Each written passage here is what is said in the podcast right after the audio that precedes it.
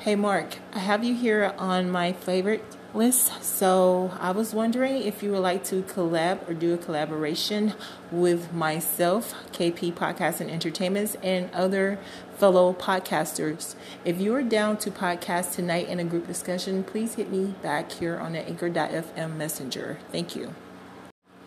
Hey Mark, I have you here on my favorite list. So I was wondering if you would like to collab or do a collaboration with myself, KP Podcast and Entertainments, and other fellow podcasters. If you are down to podcast tonight in a group discussion, please hit me back here on the anchor.fm messenger. Thank you. Ghostman Show, AlbionRadio.com. Paul Welden Incident 1946. One of most disappearances in Bennington Triangle area is that of 19-year-old Paula Welden. The FBI led a search for Welden. It was reward for $5,000 for information leading up to recovery went out to the public. Last sighting of the Bennington College student been on the long trail on 1st December 1946. This is the same structural road that the young disappearances other disappearances. Numerous witnesses recall seeing the young girl, but none of them would offer any significant clues. Maybe the strangest statements came from elderly couple who very well made the last person to see her. They were around a hundred couple yards away. Roden, when she came to a corner on the trail, trail. They arrived at the same corner a matter of seconds later. Time the teenager had seemingly vanished. Some claim that Welden had secretly crossed over the American-Canada border with mystery boyfriend. If she had, it must have been a spur of a moment decision. She had taken her clothes, documentation, or any money with her. To this day, she's still missing. According to Koto and others who described the, the theories of something upwardly suicides in areas of the United States, Welden was very much a victim of the Bennington Triangle.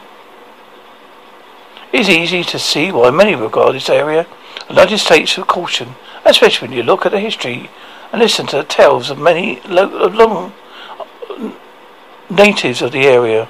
Stories of strange activity go back hundreds of years. In 1892, escaped inmate from the asylum, Henry McDowell, seemingly vanished into thin air despite a huge research for him. The search began a relatively short time after he fled the asylum.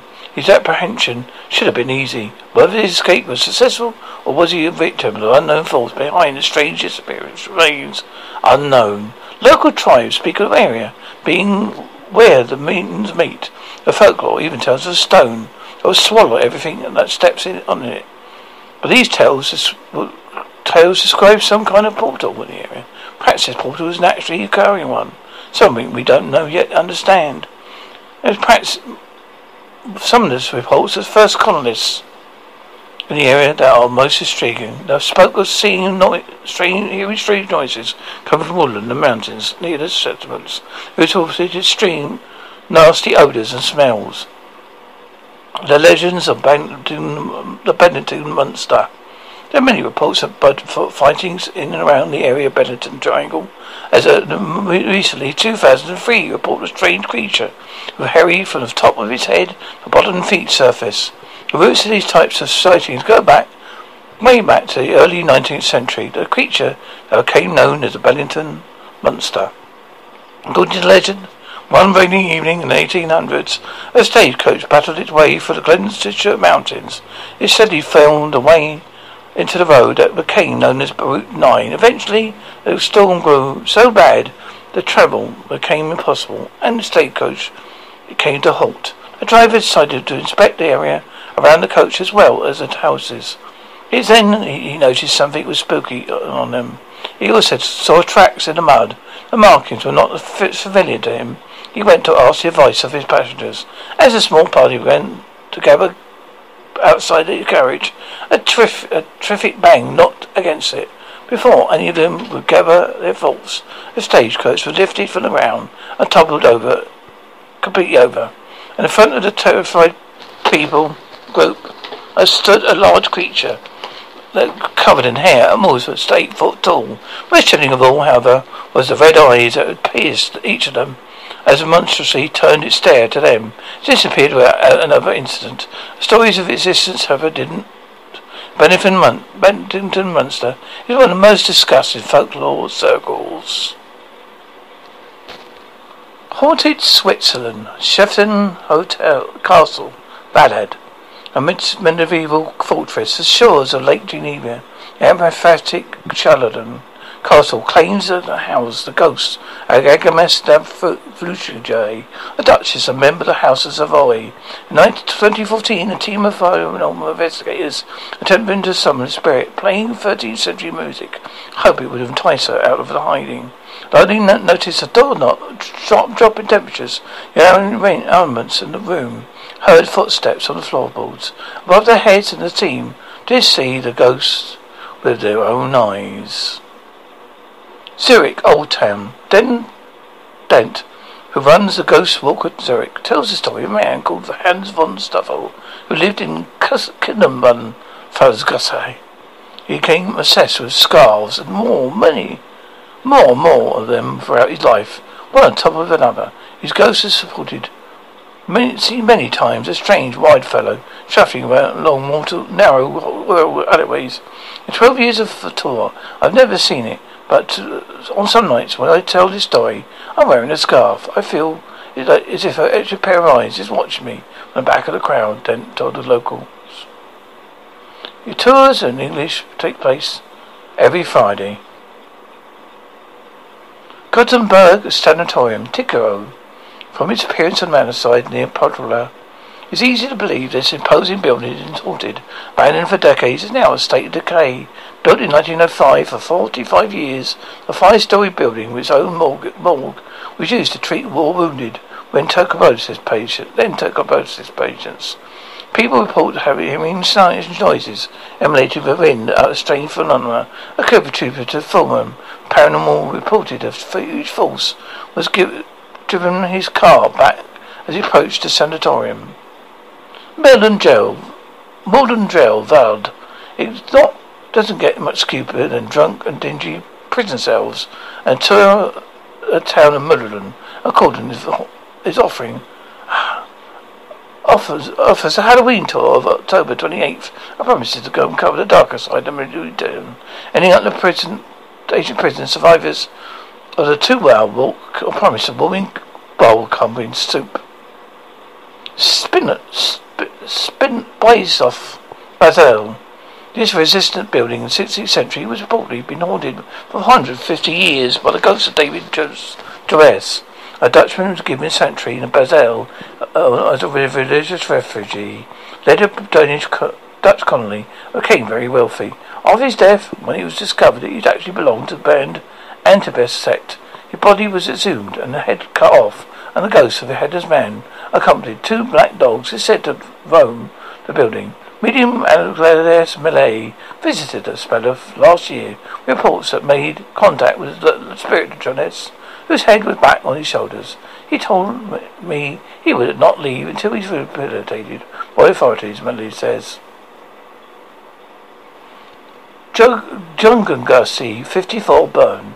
This medieval the medieval uh, alleyways of Bern's old town, a perfect haunting ground for restless spirits. So much so that the city offers regular spooky Bern guided tours, roughly one a month in English.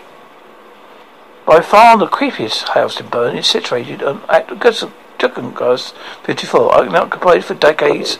The narrow building is said to be haunted by a woman dressed in black, who sometimes appears in a window. In the 1990s, a team of journalists with Swiss Radio International, now Swiss Info, visited a house unoccupied but accompanied by a psycho psychologist. We came to the for the night and camped out on the floor and receiving bags, expecting to feel presence of some kind, but I was quite disappointed. Because I felt nothing, recalls Gillian Sunburn, with Swiss Radio International at the time.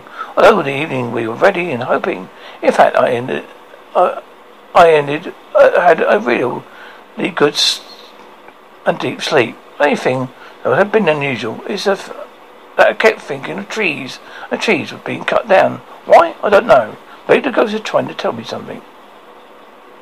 Linsenberg Castle, Akaguru. Dating back to the 12th century, this castle is one of the oldest in Switzerland. The various people and ghost legends link stories linked with the castle. Most commonly told is that of the haunted bell tower.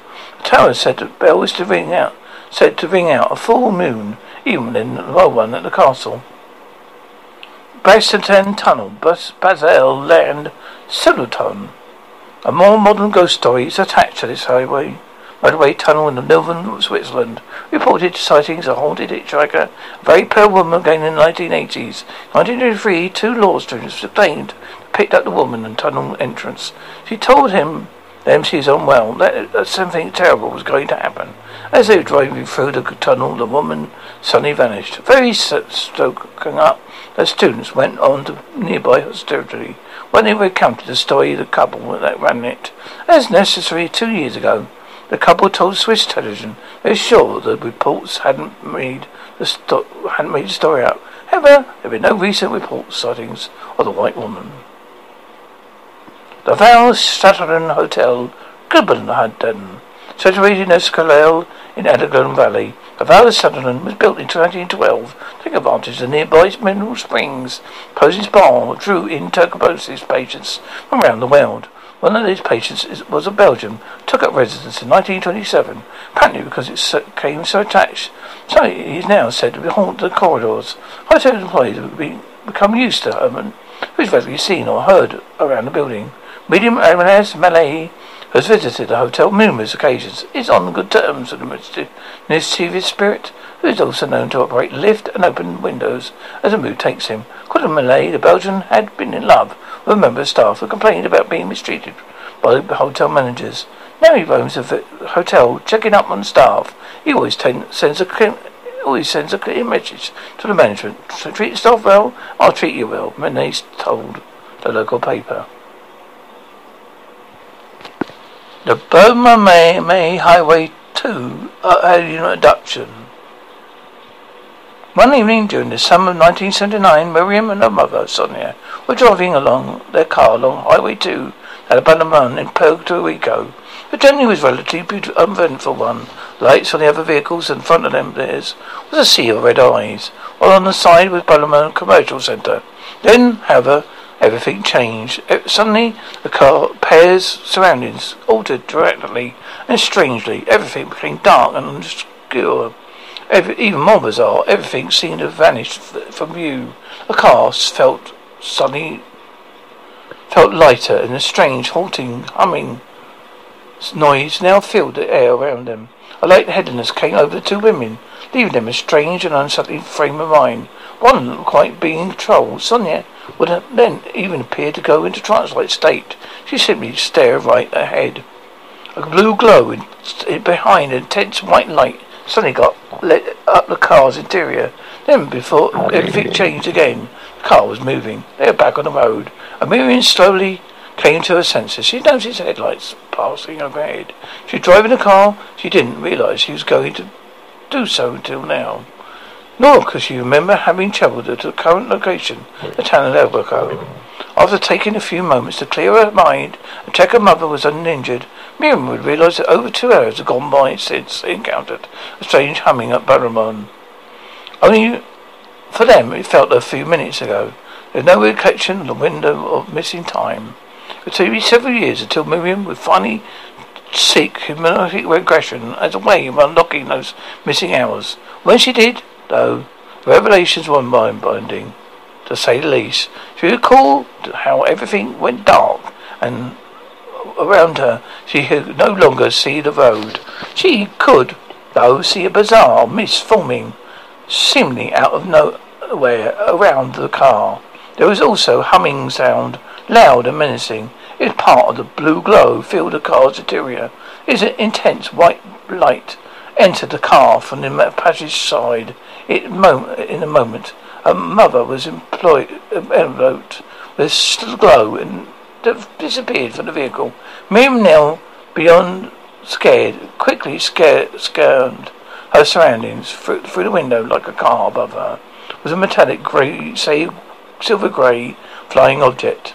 Before she could take any more detail, however, another tense white light would enter the car.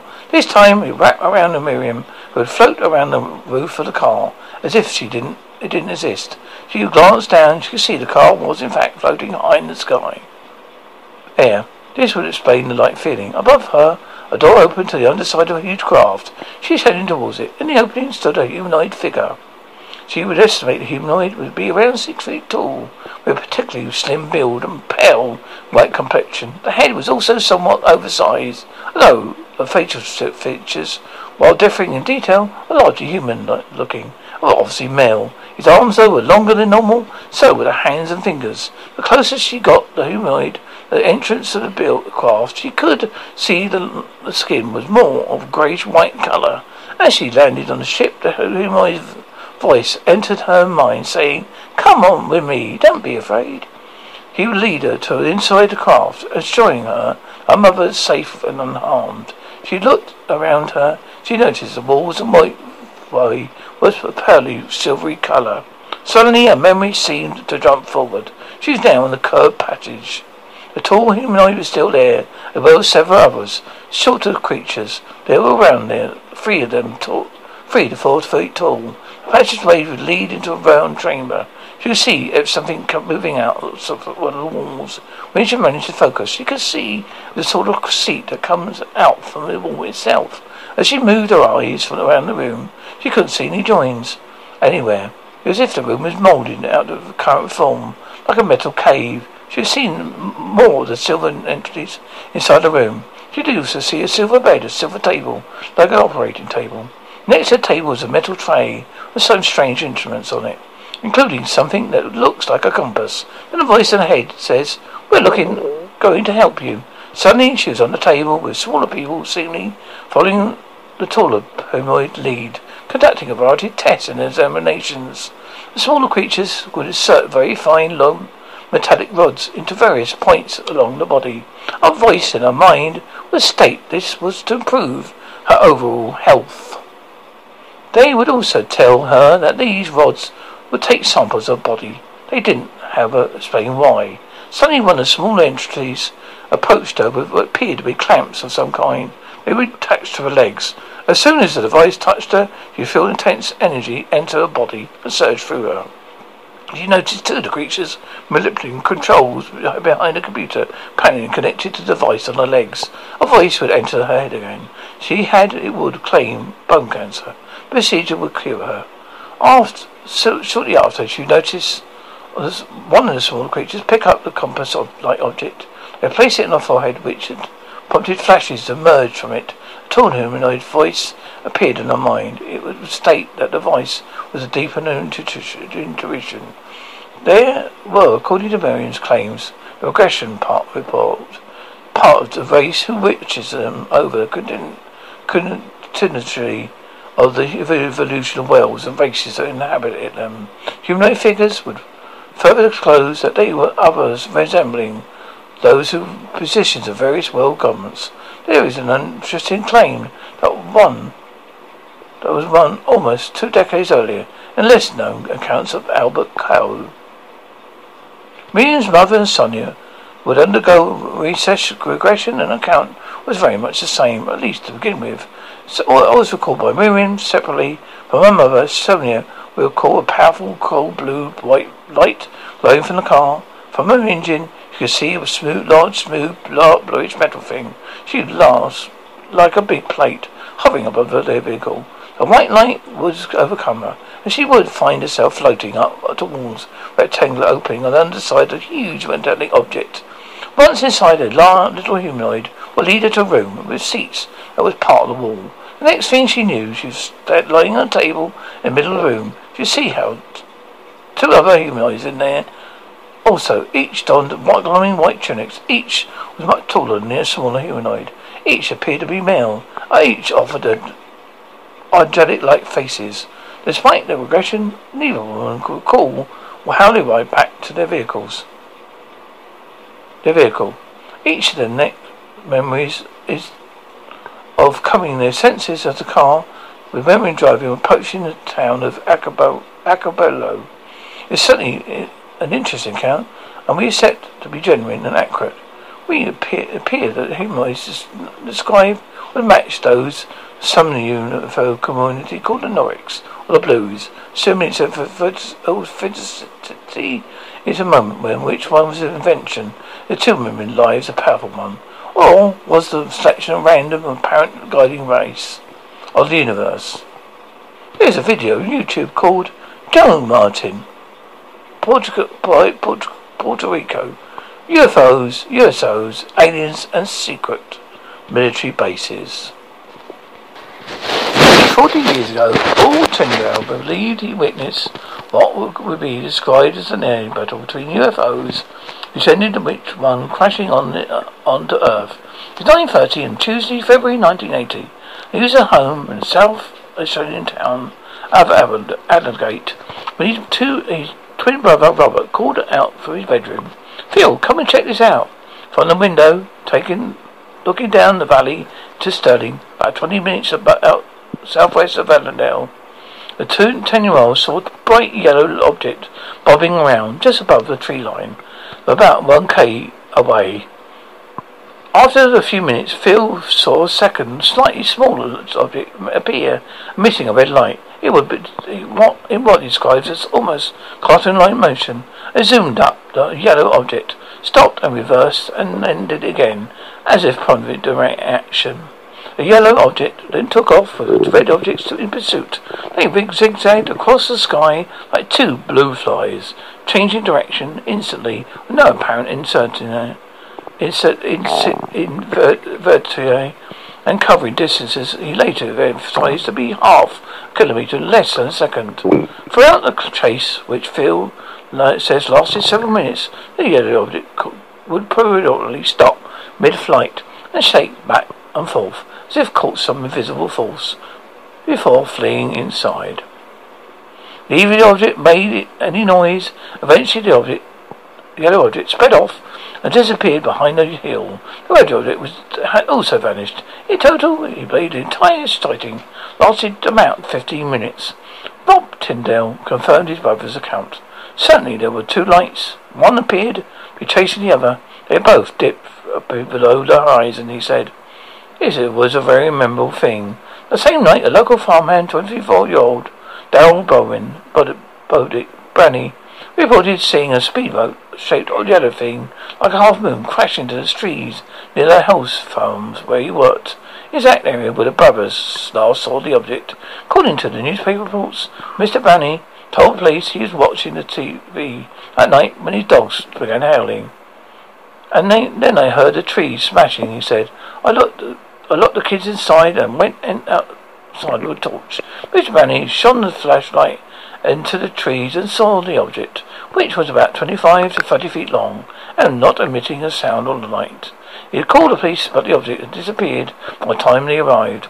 At the time, the police told the media that they were uh, unexplained broken branches had no physical evidence. Mr. Branny was interviewed by investigators for the UFO Research South Australia. The next day, I published a report in the month's UFO Research Australia newsletter. Phil, 49, the strange sighting was nothing more than a campfire sight. For over the next 30 years or so, it was not until in 2009 he decided to investigate further, revisiting the scene of the crash and delving deeper into the UFO topic. He believes that his sighting is unique saying he was unable to find virtually any other reports of conflict between UFOs. He says 100% convinced he saw extraterrestrial and not military aircraft. Over the years, I have done lots of reading and also personal investigation, contacted people one by one. There are loads of people out there who just don't report it, don't talk about it, he said. Not everyone has, has fashionable, compelling sightings, often just lights in the sky, but very significant numbers of sightings, where there's just an object that's so beyond our, capability to be, has to be extraterrestrial.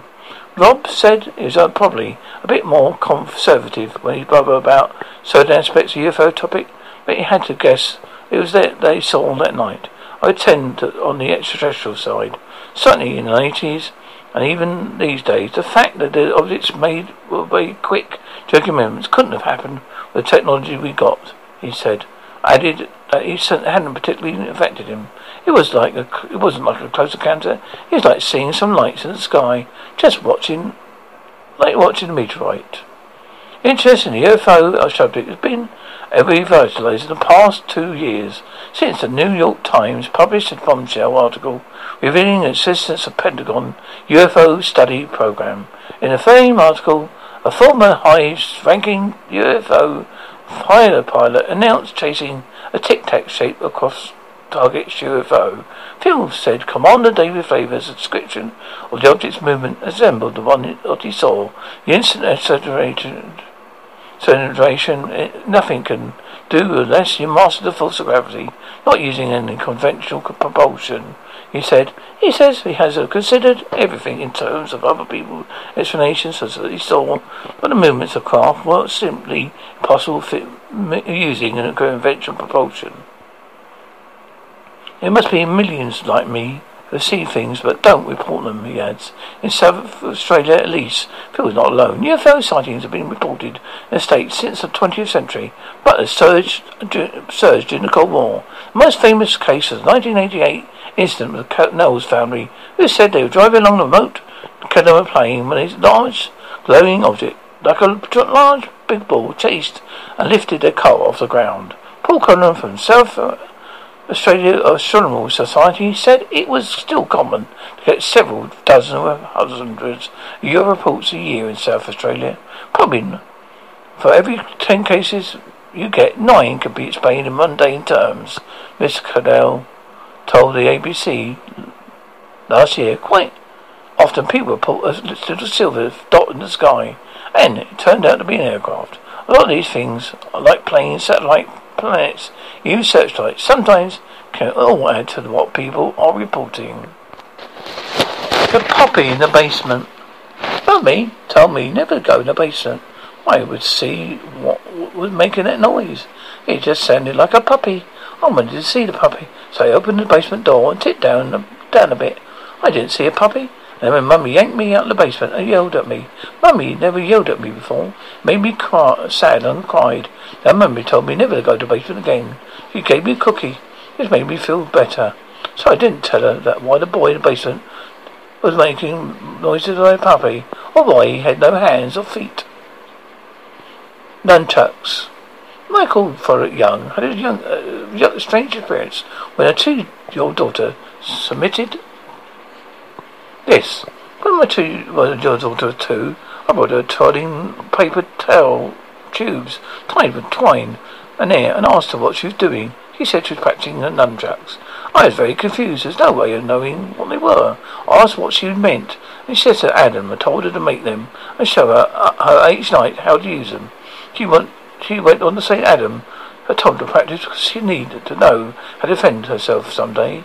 Always freaked out, almost freaked out, but asked her what Adam looked like. She said he was tall, blonde, and had blue eyes. He said, "Mummy, you know how he looks. You know him. He died of a headache. I had to leave home. You see, four months before we bomb, my tall, blue-eyed martial arts pro boyfriend had died of aneurysm at age of 27. She'd never spoken to him that, that, since that day, so I'm not sure if it scared her with my reaction or if she'd completed her lessons. There's someone under the bed. Sometimes the very short stories are the best. I've been tucking into the bed, and he tells me, Daddy, Ten for months under my bed. I looked underneath for his movement and did see, and did see him, another him, under the bed, staring back at me, quivering, whispering, Daddy, there's someone on my bed. The chair. When my sister Betsy and I were kids, our family lived in a, a, a, a while with a charming old farmhouse. We loved exploring the dusty corners and climbing the apple tree in the backyard. Our favourite thing was the ghost.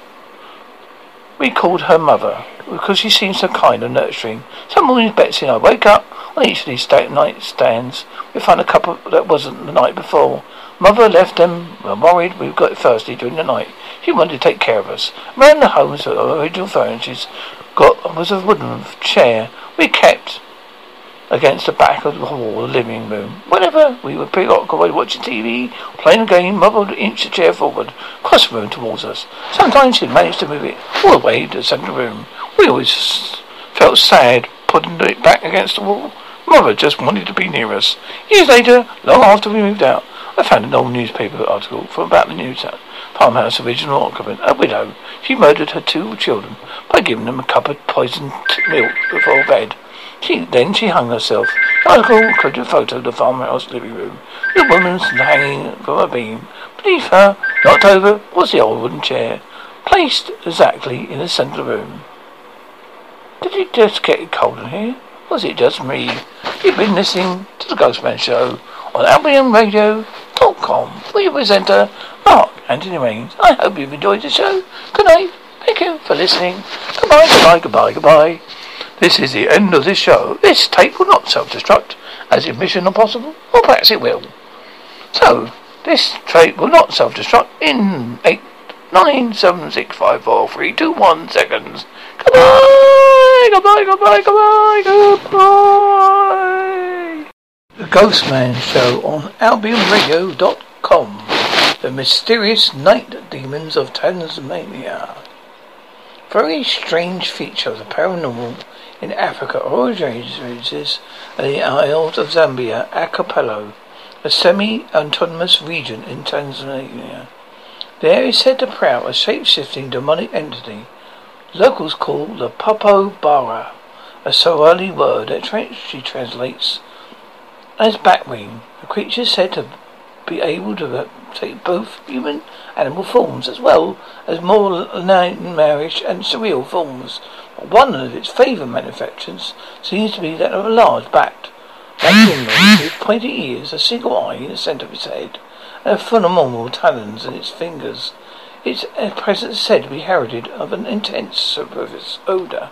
These are the creatures that stalk the night to feed off the unsuspecting, and which have kept the people of rural Tanzania held in the grip of fear. A Popo Bawa is said to be decidedly malevolent entity. It revels in tormenting human beings, in particular swiftly targeting those who don't believe it, in it. If one is lucky, it, it will merely manifest photographs like phenomenon, but it is just as likely to physically attack its victims with breathless violence with one of its favourite tactics being to sit upon the person's chest to slowly crush, suffocate them. Perhaps even more menacing still, is that this form of demon is said to be in many ways like an incubus or succubus, feeding off sexual energy that derives from raping its victims, usually sodomizing men, but sometimes targeting women as well. Many tales of demons suppose encourage its victims to tell others of what they have experienced, fanning panic and possible feeding into the fear this generates. The demon typically is said to have go about its dark deeds at night, coming to people as they sleep and are helpless. The precise origins of these entities is unclear, but a popular idea is that they were dingy, conjured up by a sheik to wreak havoc on those who wronged or offended him. After which he lost control. There came a freedom run amok. Other ideas they were ghosts of the former slaves during the days of Zanzibar's promise as an Arabian slave trading port. Or they were wi- they are witches, warlocks, or even evil spirits. Whatever they are, it's certain all sounds like they are the most surely be spooky folklore. But the region where these demons are said to prowl, they are thought to be very real and numerous accounts of scared locals encountering them. One of the most famous modern cases of an incident involving a Popo Bawa supposedly occurred in 1971 when a village girl was allegedly attacked and possessed by one of the entities. The girl was reported uh, speaking in a gruff, deep male voice, as well exuding the smell of sulphur and causing a sound like a car revving to emulate from the rooftops. The villagers insisted it was going was the doing of Popo Bawa, and it apparently took a powerful shaman, a goat sacrifice to cast it out. At around the same time, there's a spate of sightings of the creature lurking around the back. Reports of attacks, causing a mass hysteria at the time, during which people were afraid to leave their homes, and armed men kept sentry outside the houses and patrolled the streets at night. Interestingly, this mass panic continued up until the assassination of Zanzibar president in 1972. after which the demon encounters dropped off.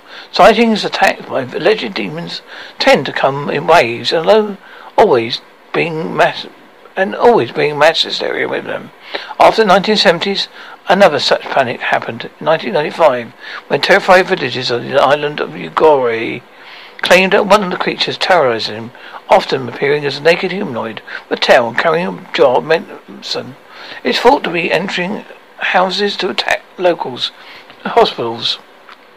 Admitting numerous people with broken bones and other injuries were attributed to the beast. Hysteria got so bad that the mouldering mob of armed men claimed to have been have attacked and stabbed the demon, but it was it had escaped a continuous rampage. Typically, a mentally ill man was allegedly killed by a mob who was after after by a mob after fingers were pointed at him for being a culprit. One purported victim of the demon this time was a local farmer named Mescaline Hamed, who explains of his encounter. I could feel it, sometimes pressing on me. I couldn't imagine what sort of thing had happened to me. As I feel it, I feel as if you're screaming with no voice. It's just like a dream. But I, then I was thinking it was this Papa Baba. He come to do something terrible to me, something spiritual sexual. It's the worst at what he does to a woman.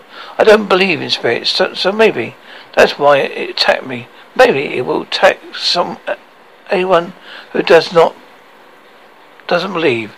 Oddly, like the 1970s mass panic, 1995 incident coincided political turmoil been doing a further fiercely contested election in Zanzibar at the time. Continuous elections and resulting in civil rights arrests 2000 and 2001 also ground zero for Hapobawa sightings.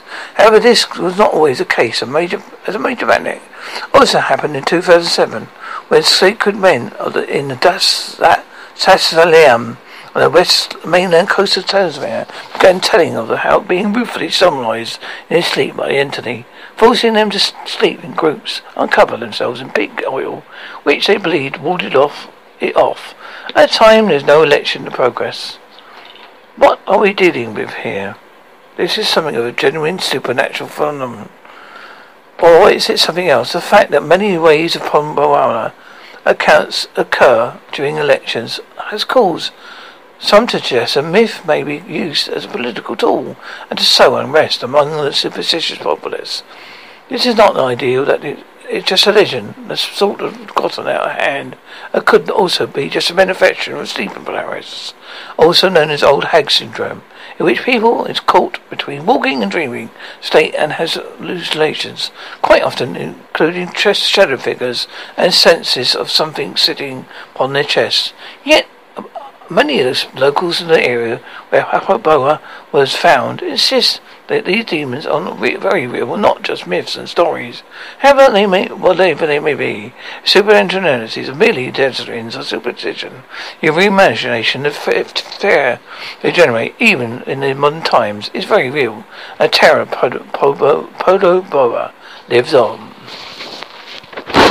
Horrors are often mentioned, especially in relation to paranormal. But rarely do we see good explanation re- explaining what they are. People are said to have good or bad auras, or auras reflecting certain emotions. But how can you see? How can those who cannot cannot see an aura see? An aura is a subtle light surrounding a person, object. Example may may be familiar with his halo in religious art. The aura is often used in religious art to identify a person or people of particular power or holiness. Interestingly, aura is depicted in religious art in almost all religions, and examples can even be seen of historic pent- pentaglyphs. Religion aside, many believers that every object living has not had an auras. Whether it is visible or to others or may depend on innate ability to whether the person seeing it has some particular training in seeing auras. Auras are said to be range from a simple glow to inanimate objects as more complex interplay of colours surrounding a human. There can be layers of auras, each of their own colours. Some associate the colours with various personality traits, or even expression of a person's emotions. Of course, as many uh, as everything else, skeptics abound. There are many suggest that many people see auras during migraines, epilepsy, synaesthesia, neurological decision with those stimulating one sense leads to the experience of another sense, such as people experience colours of sounds, visual disorders, brain disorders, eye fatigue, and the influence of psychedelic drugs such as LSD. But regardless of what skeptics think, people have seen auras throughout history, regardless of the time period of the culture, particularly in religious, spiritual contexts. In the Middle East, auras have traditionally been associated with enlightenment. In the the prophet Zoroaster, who founded the Zoroastrianism in ancient Iran 3,500 years ago, is have been shone with the Qur'an, aura. In Islam, the Prophet Muhammad is depicted with aura, aura through images of fume. Auras are seen depicted in Eastern religions. Buddhism, the enlightened Buddha, is something is sometimes shown the colours around him to demonstrate his enlightenment. Both Hinduism and Buddhism, a person's aura colours are often linked with eternal energy and the chakras. In Jainism, Jainism, there is a belief that the soul reflects the colours of the karmic manner it associates with. Each person's colour varies depending on the psychic states and mental activities behind an action. The high low of light is often a feature of Christian art through the world. Oh, aura is often used to describe several times. Examples Acts 1:14 gives this account uh, that look that took during the feast of Pentecost, and suddenly there came a sound from the heavens of a rushing wind. It filled all the house while they were sitting, and they appeared into the, their cloven tongues like as fire. I sat upon each of them.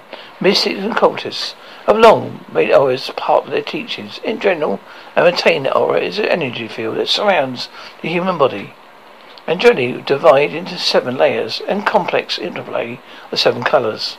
The first colour is called commonly called layer layer is usually associated with a person's health. The next layer is a spiritual layer, indicates a person's thoughts and emotions. But bear in mind, this is just a generalization, and appears to rely on each individual viewer to interpret.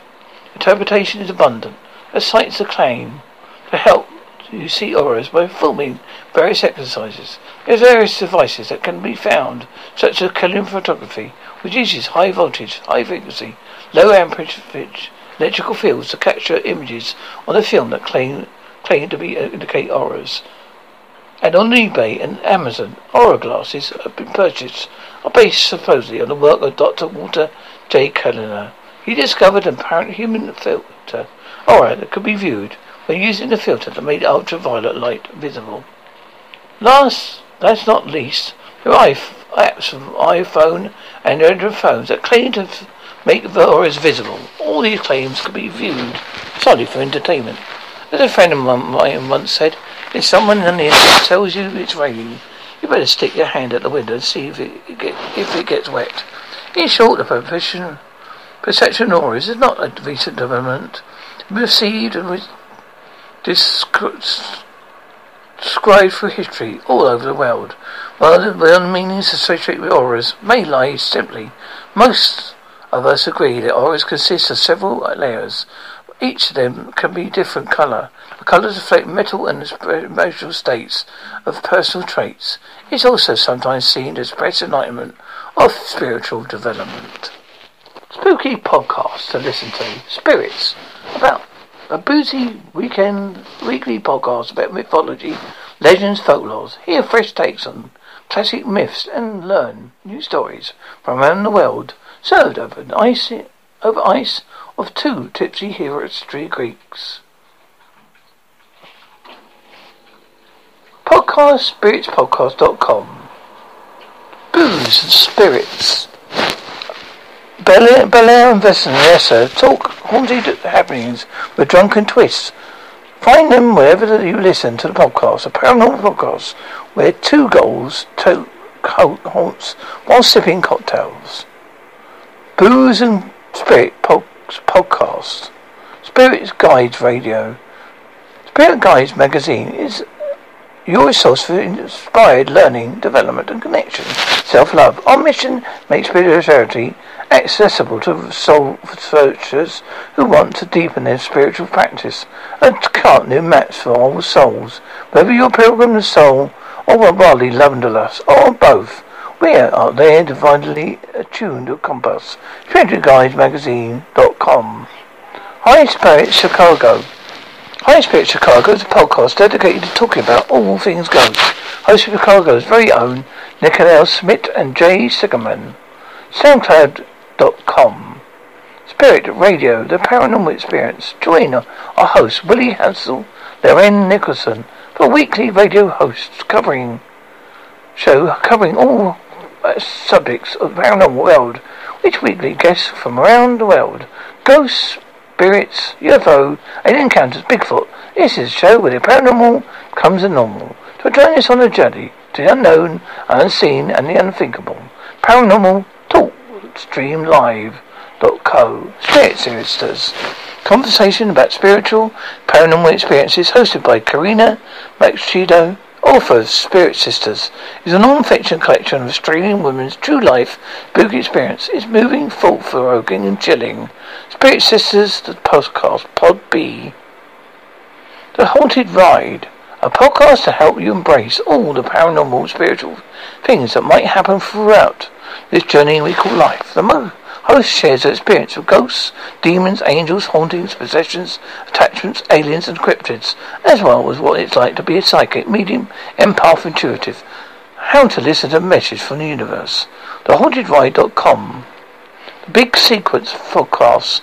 Patrick Keller of the Big Secrets invites you to join an open discussion on all things paranormal but specifically topics like ghosts, hauntings, paranormal research, spirit communication, psychics and mediums, and life after death. The candles are already lit, so come in and join the seance. BigSeancePodcast.com On the odd, paranormal interview podcast show Hosted by my stage and new guests in each episode who talk about their haunting experiences of ghosts and the spirit world.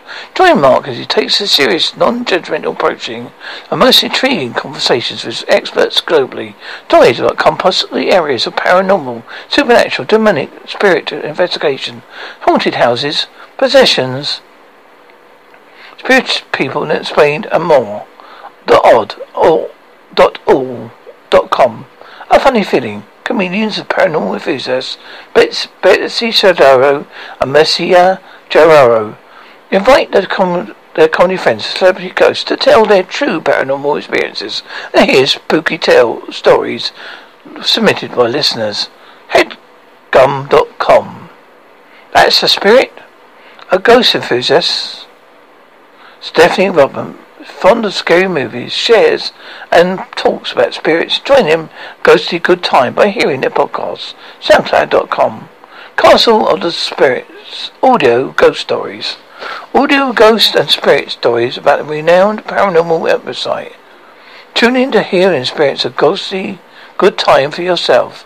Castle of Spirits.podbean.com.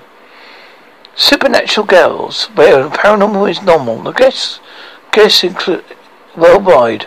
Interviewed by paranormal expert Supernatural Girls, Patricia Baker, and her co-hosts, guests from the world and others.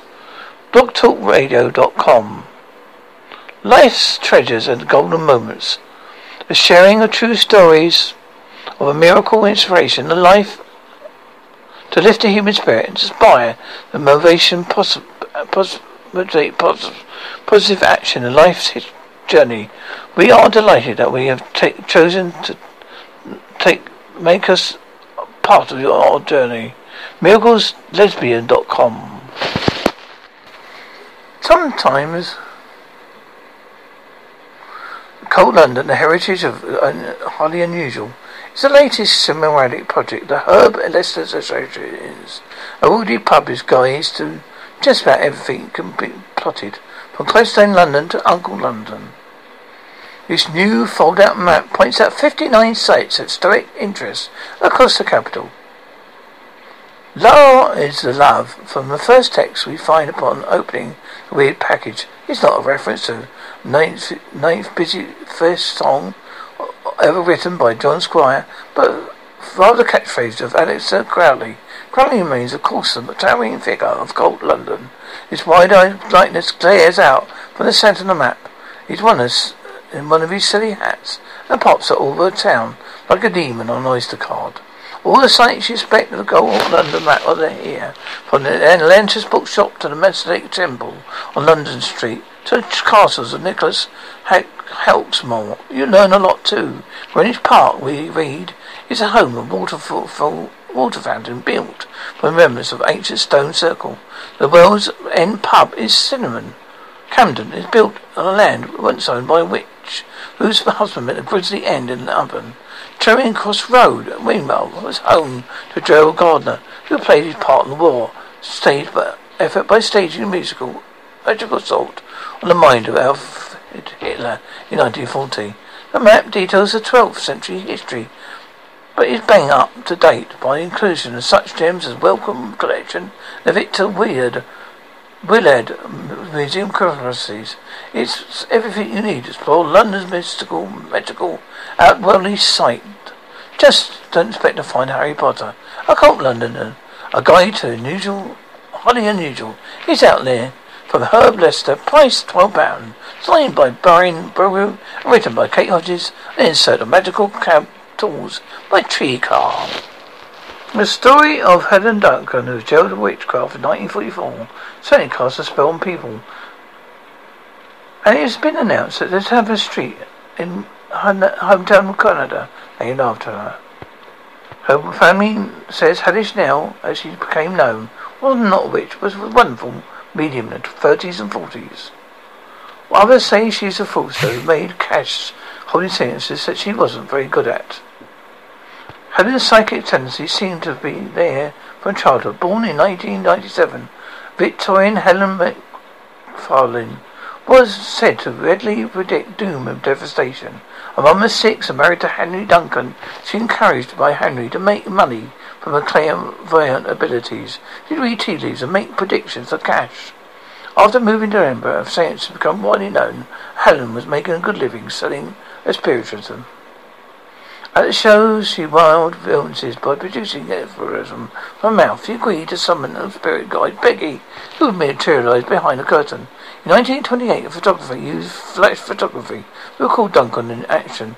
This, these revealed Peggy to be a clumsy Debbie wrapped in a sheet. Where the London spiritualist alleged lights investigated Duncan's claims, they found the ectoplasms he regurgitated made of cheesecloth, paper, egg white, and toilet paper. He later elaborated on his performance by adding rubber gloves and cut off heads from magazine covers, claiming they were spirits.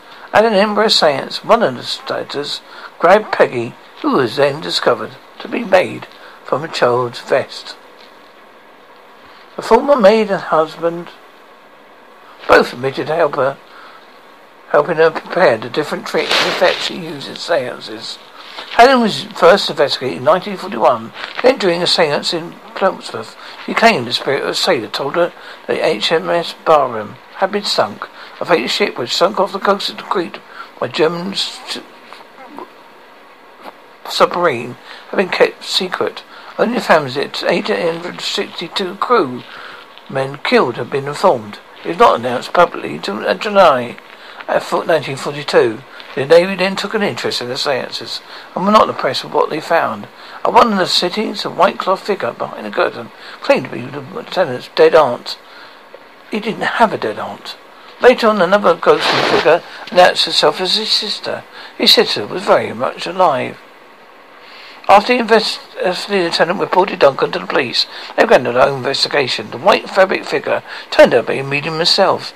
It emerged that a revelation about HMS Barham had come from another source. Duncan was initially arrested under the Vagrancy Act and started tried by magistrates. Her case was then upgraded and eventually charged her for the Witchcraft Act under the Witchcraft Act of 1935. Co-created spiritual activity was tried by jury. Helen was convicted in 1944 and was imprisoned in Holloway. She served six months of her sentence before she being released in 1945. Despite promising and stop conducting seances, she was arrested during another one in 1956. She died later that year. Now family hope of proposed Duncan Drive is a new state Pembrokeshire town will help to reclaim her reputation. Her granddaughter, Henry Margaret Hayne, said, I can't change what happened to my grand or our family, but I can continue to work on a graduacy as a wonderful medium. I would be honoured to have a street named after my grandma. Many individuals visit Callander every year just because this is where Helen Duncan is born. A plan for Helen for Duncan Drive concerns for a proposal for memorial to all Scottish witches and Fife. Fife Council meet wants to rebuild a Beamer Rock navigation beacon, which is moved to build a new bridge across the Forth, at a site where Lilias Adie uh, was buried in 17, in 1704. Typical writer Sharon, Sharon, Sara Sheridan, wrote where All women belong, welcomes the move to honour Duncan and memory of all the Scots and branded witches.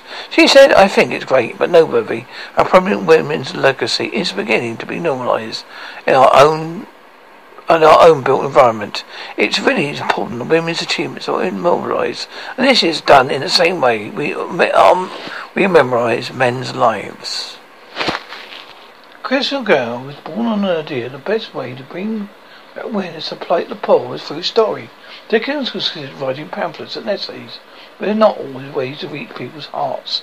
People love stories. A few weeks earlier, his friend Baroness Burnett Coops had considered donating the system of religious-inspired schools called known as the Ragged Schools. She'd asked Dickens if he would visit the school at Streatham, Streatham Hill London and relay his impressions.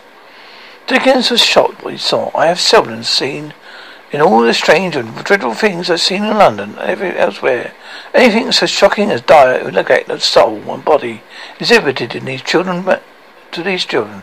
Mackenzie Dickens, page one one three forty four. One forty four. Charles Dickens. It was his personal experience that booted Dickens with a sense of duty to help the poor. During growing up, his London father John, John Dickens was in prison, Marshalsea debtor's prison, and Charles was forced to leave school and work in a blacking factory. Before the Black Safety Act of 1869, debtors in London were brutally imprisoned registered their creditors. Memories of the buried would haunt Dickens for the rest of his life. Although he loved his father, he saw in him a cold-hearted miser, inspiring the drill characters Ebenezer Scrooge. The cold within him froze. His old features nipped his old pointed nose. Made his eyes red, his thin lips blue, and spoke out shrewdly his grating voice. Charles Dickens. Victorian London experienced an economic boom, but one that left the poor behind. Moving to London in search for opportunities of harsh and daring life, the country may become disappointed, disillusioned, disillusioned, desolate. The industry revolution brought huge wealth to a tiny percentage of the population, majority escaping a living in damp, noisy factories and cramped, filthy slums. Dickens and the Baroness felt that education was the solution. It gave hope to the poorest of the families, and their children might one day break the mold of poverty and join the rising middle class from Saffron Hill Ragged School still playing on his mind. In October 1843, Dickens visited the working man's educational institution, Industrial City, Manchester, London, England. It was there where Dickens had a regular moment. Instead of writing a journalistic piece or plight of the poor, he'd write a ghost story, a Christmas carol. Though the story uh, Dickens asked for people to recognize the plight of those, those who the Industrial Revolution had place and driven to poverty, operation society, provided them humanity. Critical praise poured in. A tale to make the reader laugh and cry, to open his hands, to open his heart, to charity even forward and think charitable. A daily men, daily dish to set before King. London literary magazine, Referendum. A national belief. Benefit to every man and woman who reads it. It's a personal kindness. Michael William Makepeace. Thackeray in Fraser's magazine brings the old questions of bygone centuries and Mo- manor houses in the living rooms of poor today. The New York Times. Scottish writer Margaret Atherton described it as a new gospel. The impact was astonishing. In spring of 1894, there was a sudden burst of charitable giving in London. Scottish philosopher and writer Thomas Carlyle staged two Christmas dinners before reading a book. After attending a reading of Christmas Eve in Boston, Massachusetts in 1697, 1867, Mr. Fairbanks closed his factory on Christmas Day and sent every employee a turkey. British stage actor Sir Squire Bancroft raised £2,000 for the poor by reading Christmas Carol out in the public. While today's information revolution replacing many likelihoods, the story is relevant, as it was for Charles Dickens. In advocating the humanitarian focus Christmas holiday, Charles Dickens influenced many aspects of people we know today, and one of the most influential stories you're ever going to read. And is considered one of the greatest ghost stories of all time. That's why it's been included in this episode of the Ghostman Show. I hope you've enjoyed listening to the show, and I thank you for listening. Thank you. Goodbye, goodbye, goodbye. Thank you. Bye bye, everybody. Bye bye. The Ghostman Show on AlbionRadio.com.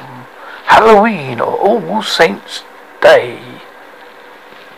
Halloween had its origins in the festival of Samhain among the Celts of ancient Britain and Ireland. On the day corresponding to November the 1st, of contrary calendars, the new year had begun, believed to begin. The date was considered the beginning of the winter period, a date at which herds returned from pasture and land dangers were renewed. During the Samhain festival, the souls of those who died were believed to return to visit their homes. Those who died during the year were believed to journey to the other world. People set bonfires on the hilltops, relighting their heath fires for the winter, and frighten away evil spirits. They sometimes wore masks and other disguises to avoid being recognized by the ghosts thought to be present. It was there in those ways that they beings such as witches, hobgoblins, fairies and demons came to be associated with the day. The period was also thought to be favourable for, divination on matters such as marriage, health, and death. When the Romans conquered the Celts in the first century CE, they added their own festival for Feralia, commemorating the passing of the dead, and Pomona, the goddess of the harvest. In the seventh century CE, Pope Boniface IV established All Saints' Day originally on the 30, May the 13th and uh, following century, perhaps as an effort to supplement a pagan holiday with Christian observance. It moved to November 1st, in the evening before All Saints' Day, became a holy or hallowed eve, and thus Halloween. By the end of the Middle Ages, the secular and sacred day had merged. The Reformation essentially put the end to religious holiday among Protestants, though in Britain especially Halloween, continues to celebrate as a secular holiday. Along with other festivals of celebration, Halloween was largely forbidden among the early American colonists. Although in the 1800s they developed festivals that marked the harvest, incorporation elements of Halloween, while large numbers of immigrants, including Irish, went to the United States, beginning in the mid-19th century. They took the Halloween customs with them. In the 20th century, Halloween became one of the principal U.S. holidays, particularly among children. As a holiday, Halloween has become associated with a number of activities. One is practice pulling usually harmless pranks. Celebrants wear masks and costumes for parties or for trick-or-treating, thought to be uh, derived from the British practice of allowing the poor to beg for food called soul cakes. Trick-or-treaters go to, from house to house with a trick threat that they will pull a trick if you don't receive a treat, using candy. Halloween parties often include games such as bobbing for apples, perhaps derived from the Roman celebration of Pomona. Among, along with skeletons and black cats, holiday incorporated scary beings such as ghosts, witches, vampires to the celebration. Another symbol is Jack-o'-lantern, a hollowed out pumpkin, originally a turnip, carved into a demonic face and lit with candles inside. Since the mid-20th century, the United Nations Children's Fund, UNICEF, has attempted to make a collection of money for its program as part of Halloween. And in the spirit of Halloween, I pass you now to my friend and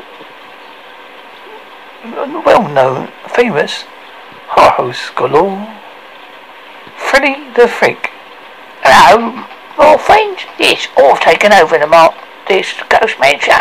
I'm going to read you a story by Mark Anthony Rains. It's a book by him called Dead. Here we go, folks, for those who like a bit of horror in their life. Don't be frightened. Dead is an homage to the zombie gene, which I have been a fan for many a year. So this book is my attempt at writing a book based on the zombie gene. It's loosely based on the Night of the Living Dead.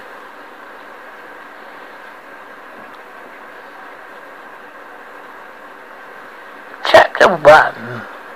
Oh, sorry. Oh, chapter 1. Prologue, you silly arse. Sorry about swearing.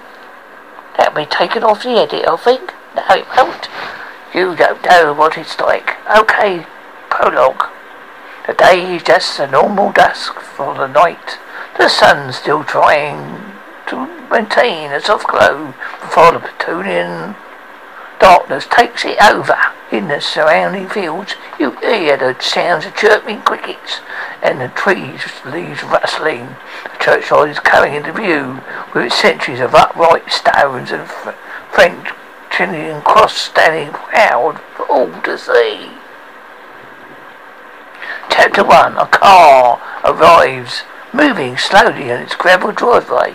Inside the car sit two passengers, a driver and a young man, his early twenties, wearing rustic clothing and wind glasses to see. The fellow, fellow passenger sitting beside him is a young woman who is dressed in a dotted attire and his sister by blood. Inside the car, both are talking about why this journey to this church was required.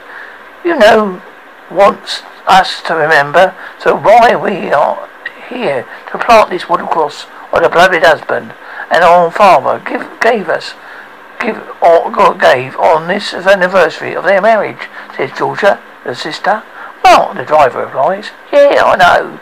But it's been a long trek of over 600 miles. I'm just tired and cry just to get on it over and done with.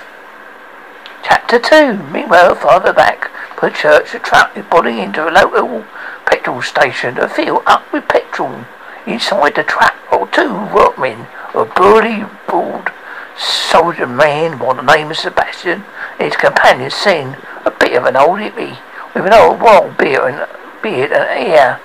As they get ready to depart from the truck, they see a crowd of about 50 to 60 people walking in a hunched slow pace.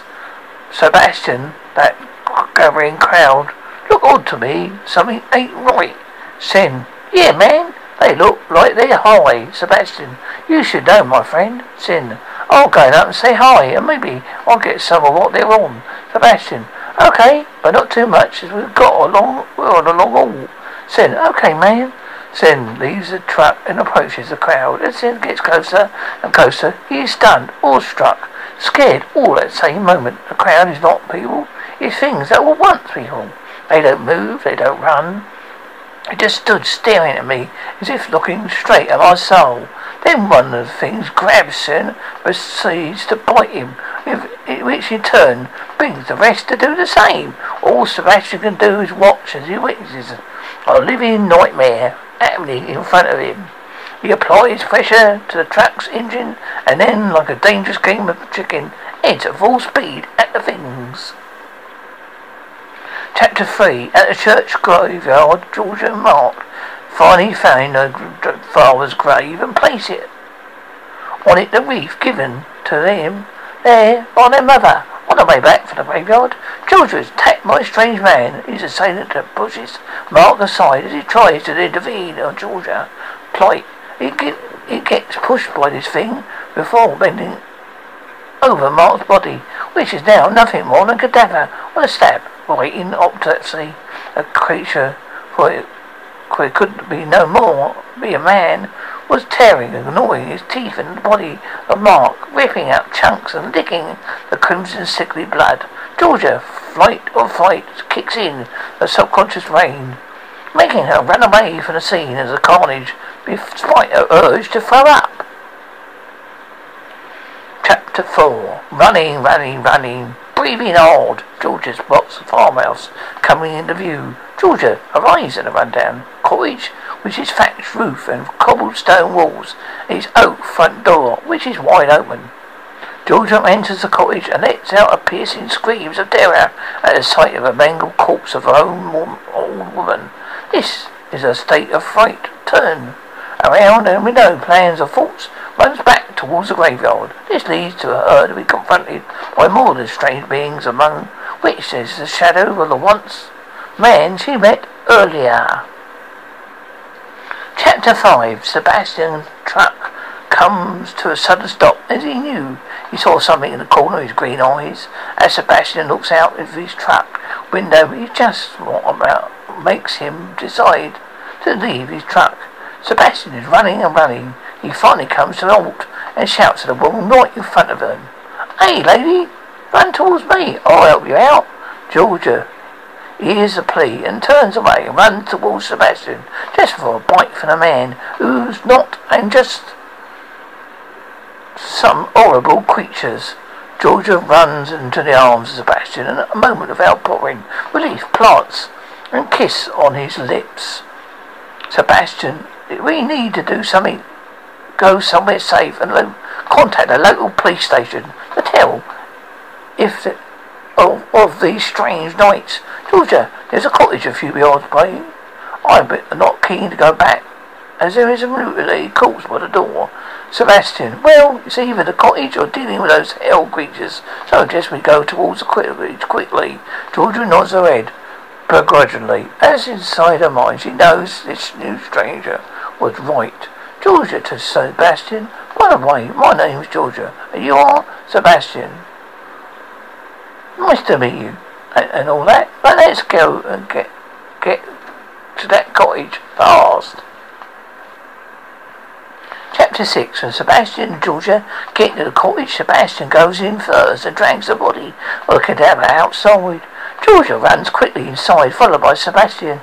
Both find items of furniture form a secure barricade in front of the door, and the same at the back. Draw back and the dusty laden curtains and lock all the windows and place wherever may lay, may slow down the creatures of the night of this night of strangeness inside the cottage both decide to keep quiet for a while when they do some investigation of the property.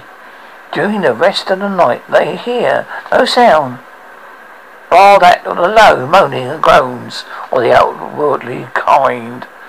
Early in the morning both awake and Sebastian goes on a hunt for food or anything that can help in their present plight. Georgia awakes and is blankly looking at the four walls of the of the room and slowly descending a super mix of shock and insanity. Sebastian finds a rifle and a radio and stops for a moment, contemplating his fate. Chapter 7 Sebastian gives himself a kick up the arse in his head to get himself back to reality for of his predicament. Sebastian goes on with his search of the cottage. As he does so, he hears a muffled a string of voices coming from a door just under the stairs. This must be a cellar. He raises his newly found rifle one hand and slowly turns the handle to the cellar door with the other. A muffled voice stops and Sebastian finds a group of three people. The people look at him with a mixture of nervousness and relief at the sight of a fellow human being. Sebastian, who are you? My name's Sebastian. I have a companion upstairs called Georgia. A man of three speaks. My name is Harry. And this is my wife Karen and my daughter Karen. Also were a couple of teenagers by the name of Tracy and Paul. Sebastian, how did you end up in this hellhole? Harry explains to Sebastian sought refuge in the cottage after being overwhelmed by a group of the demon creatures and managed to overturn their car. Sebastian and the you two cowering in the corner, what's your story? Tracy speaks up before Sebastian They came after hearing an emergency broadcast on the radio about a series of brutal murders taking place around England. People must hold up in a safe environment until the situation is resolved by the authorities. Sebastian just nodded and then noticed Paul had blood pouring from his arm. He then went over to investigate and finds a bite mark. Sebastian falls on the occupants of the cottage. Said, uh, you better grab all their resources upstairs and help me barricade the cottage. I have thought to prevent these things coming in. Chapter 8 Sebastian and fellow new inhabitants of the cottage go back to the radio to see if they can gather more information on their current situation. A message is broadcast on all the radio station sites saying the following. There would have been a wave of mass murderers sweeping across south east England. The recently deceased are reanimating, and seem to consume human flesh of the living. Experts in the military have failed in all attempts to determine the cause of what of this what is now being called the Night of the Living Dead. Only lone scientist Dr. Downs suspects it be, do, be something to do with space contamination from meteor. Uh, a crash landed nearby. Sebastian then makes plans for all the fellow occupants in the cottage to leave, uh, obtain medical care for Karen at the reported local rescue centres, offering refuge and safety mentioned on the television. Chapter 9 Sebastian and Paul and Tracy draw the shortest straw to some, somehow get to Sebastian's truck with some old wheel, empty whiskey bottles, a piece of rubber tubing made from a long forgotten wine by cycle wheel. Then siphons the petrol out to make the couple of Molotov cocktails. Ben and Tom attempt to refuel Ben's truck in a nearby gas pump. When Harry hails Molotov cocktails from out the uh, window at uh, Gould's. Judy follows him. Fearing for Tom's safety, Tom accidentally peels, spills gasoline on the truck, which is set ablaze by Ben's torch. Setting, setting the, truck alight, all, all of them run as fast as they, and far from the truck as possible. But it's too late for the multi commotion has come to the attention of the order of the dead to stop what they are doing and turn towards and before they can run back to the cottage, poor Tracy set upon. Ben and Tom just get back inside the cottage and reinforce the windows, seat and doors while they hear the distant screams of charred Tracy's charred remains. Chapter 10 As Ben, Tom, Harry and both Karen tried to calm down, the news report comes from the old radio saying the following to all the residents that currently surviving. Please note that creatures known to some as a living dead can be killed by a headshot or every blow to the head or burnt to death. Each will stop them from rising. Suddenly power to run the electric for the generator runs out and the occupants of the cottage are plunged in the darkness. The living dead creatures finally manage to break through the barriers. The horde rushes through and the gaps in large numbers and enters the room where Ben, Mark, Sebastian, Karen and Karen are in. Another fight broke out and chaos. Both Karens are lunged at and gorged upon by the hideous creatures of the night. The remaining man managed to of the way out the window, causing a, shattering of glass. Ben looks at Mark and sees the aftermath of the heat. The commotion. He's been bitten. Mark falls to the floor and goes into fetal position and goes into a fit and dies, but right in front of the remaining survivors, begins to reanimate himself. Ben tries to run, but too late. He's set upon by reanimation the person who was once called Mark. Sebastian runs past them and find, makes it to a ladder that leads to the attic, where he holds himself up. Epilogue. The next morning, Sebastian awoken by the sound of pussy of gunfire outside. Sebastian leaves his hideaway and goes to greet his other savers. As Sebastian steps outside, he's immediately mistaken for one of the ghouls of the living dead and killed by a shot through his forehead. A posse throw his body into a pile of corpses and set ablaze. The end, or just the beginning? Here's another gruesome tale for you, folks, listening to this Halloween special on the Ghostman Show. Nightmare of, uh, of, of Ellsworthy by Mark Anthony. We mentioned El, El uh, Nightmare on Elm Street. It was the average day before the evil Halloween of the year of our Lord 2019 Aylesbury, Devon. Tracy Connor awakens from a vivid nightmare. Within, she is attacked by a disfigured man wearing a wolf's hat, edge mask, in decayed clothes, wears a wolf's claw, glove on his right hand. Like all nights, at first she thought it was not real, but as her mother enters the room, she asks Tracy about the four mysterious slashes on her nightgown. This disturbs Tracy, who wonders why such a horrible dream could be so real. She goes to visit her friends. The following morning, she is consoled, consoled by her best friend, Nancy Jones, and Nancy Jones' boyfriend, Andrew Poe.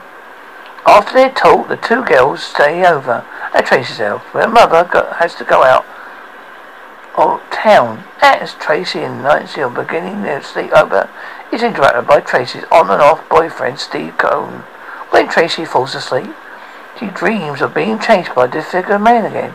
Steve is awoken by Tracy thrashing and she comes to utter horror before he, uh, before he's uh, being dragged and fatally slashed relentlessly in dark crimson oozing all over the bed.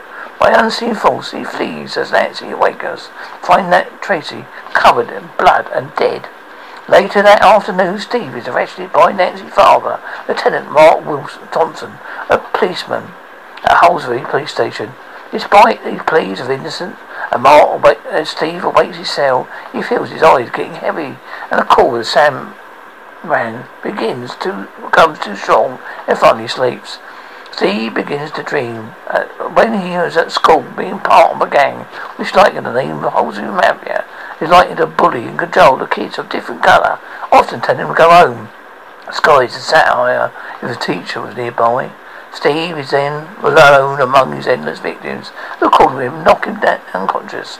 Steve awakens and tied and gagged to a chair in front of him, person holding a in a dark wood holding a red hot poker, design of an averted Hindu sign, as seen during the World War II. Steve's shirt is ripped open and result poker is placed on his chest, leading muffled screams of agony of his flesh burning and giving off the odour of burnt pork. The ordered figure reveals his wolf's head mask and lets out a haunting manic laugh. Steve wakes up in his cell, tears open his shirt, reveals the marking on his chest and tries to let out a scream, but it is muted. At Wolsey College, Nancy falls asleep. The class and dreams that the man who calls himself Freddy, her feet chasing her to the boiler room, where she's cornered to burns her arm on a pipe. A burn startles her awake. In class, she notices a burn mark on the arm. At home, Nancy falls asleep in the bathroom, but nearly drowned by Freddy the Freak.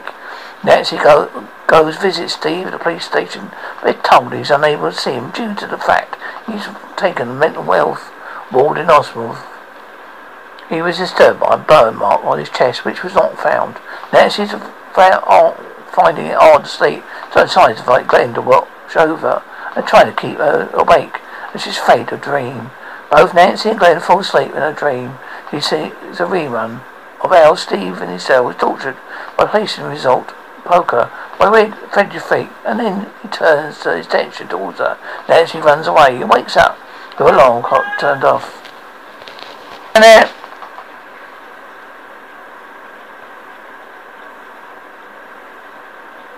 Nancy runs away and wakes up when his alarm clock goes off. Freddy the Freak visits Steve and this time he kills him by wrapping the sheets around his neck uh, like a noose. Nancy and Glenn find his body hanging in his cell. As Steve's final, Nancy's parents become worried when she describes a dream about Freddy the Freak. Her mother Marge takes a sleep to, to sleep order clinic, where in a dream Nancy grabs Freddy's hat and pulls it from the dream into reality. Marge begins to drink and smoke heavily and bars the windows at home. Then she reveals to Nancy that Freddie Freak was an insane child murderer who was released as technically and then burnt alive by parents who likened this lived on the street seeking for energy justice. Nancy realizes that Freddie Freak is now vengeful entity desires revenge to saturate his psychopathic needs. She pretends to tries to call Glenn to warn him, but his father prevents her from talking to him. Glenn falls asleep and is killed by Freddy Freak. who watched the large fountain of blood released in Glenn's room, and then just smiles under his Welsh mask. Now alone, Nancy fight, puts Marge to sleep by dragging her coffee and asked Mark, who was across the street investigating Glenn's death, to break into the house in 20 minutes as she needs his help. Mark is left a bit baffled by this request, but she says yes and gives Tracy peace of mind. Tracy booby traps, big baby traps around the house and decides it's the next dream to grab Freddy the Freak out of the dream into the real world. The booby traps affect both Freddy's Freak enough, and Nancy's able to light him on fire with a Molotov cocktail and lock him into the basement. Nancy rushes to the door for help. The police arrive to find that Freddy the Freak has escaped from the basement. Nancy and Don go upstairs to find Mark go upstairs to find Freddy the Freak suffering Marge in the bedroom. After Mark puts out the fire, Freddy the Freak and Marge vanish into the bed. When Mark leaves the room, Freddy the Freak rises from the bed behind Nancy, realizing finally that Freddy the Freak is powered by his victims. Fear, Nancy calmly turns her back to him, and the Freak evaporates when he attempts to lunge at her. Nancy steps outside of the bright, foggy morning, where all the children, friends, and the mother are still alive. She gets into Glenn's convertible to go to school, and the top sunny goes down and looks him in the, in the car, drives uncontrollably down the street. Three girls in white dresses playing jump rope are heard chanting Freddy the Freak nursery rhyme as Freddy's grabbed by as Marge is grabbed by Freddy the Freak through the wind, front door window. The, the end, but no. Tracy wakes up to find herself in bed. The clock is reading two minutes to midnight. Is it really Halloween? Time for a nightmare to begin, thinks Freddy the Freak, watching over her the darkest corner room. It's been years since the last time he came out to play. I oh, finish with a little poem.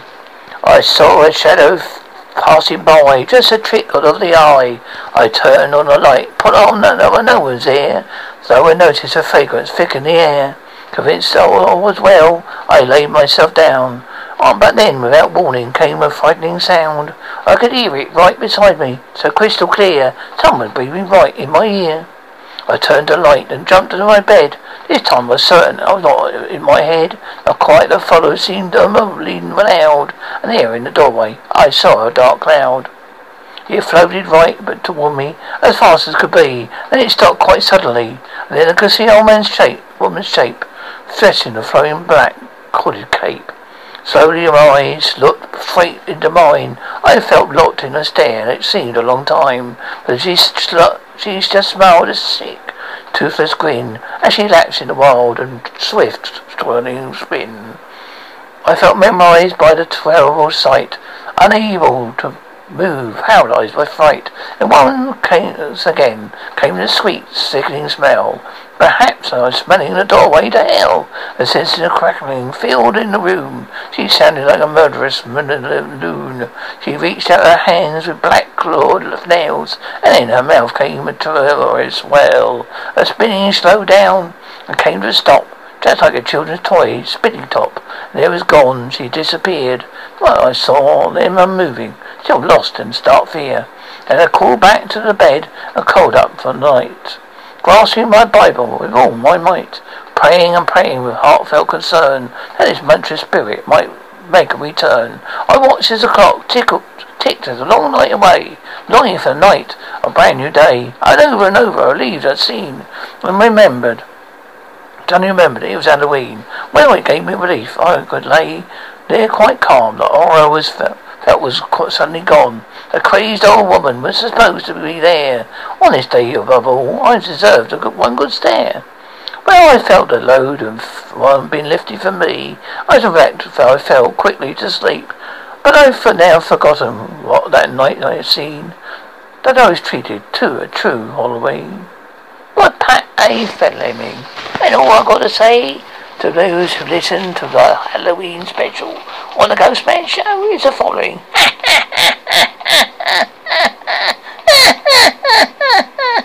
Don't have any nightmares. Yes, you've been listening to my friend, Freddy the Freak, reading you some stories about uh, concerning Halloween to give you a good fright. I read about Halloween and where it came from. I hope you haven't seen, and hope you like this podcast or half an hour or so. I finish this with a long, long pose. I was a fan of The Raven, you see by Edgar Allan Poe. It's scary and it scared me. My favorite scares. Oh, horror, horror, horror. Dracula was the one for me. Halloween is a scary time. Don't, don't uh, just sit alone in your chair and have a drink or two. And when you hear the knock on the door, don't worry, it's only the children. One, two, three, and four. Who's that beside him? Looking at you with such a fright? Why, it's a man just as a skeleton, with a long scythe by his side. Is he looking at you, or looking at me? So don't have any nightmares. Too much to see. Have a happy Halloween from me, Mark Anthony Reyes, on the Ghostman Show, and I have been doing this for AlbionRadio.com. This is the Halloween special. I hope you've enjoyed.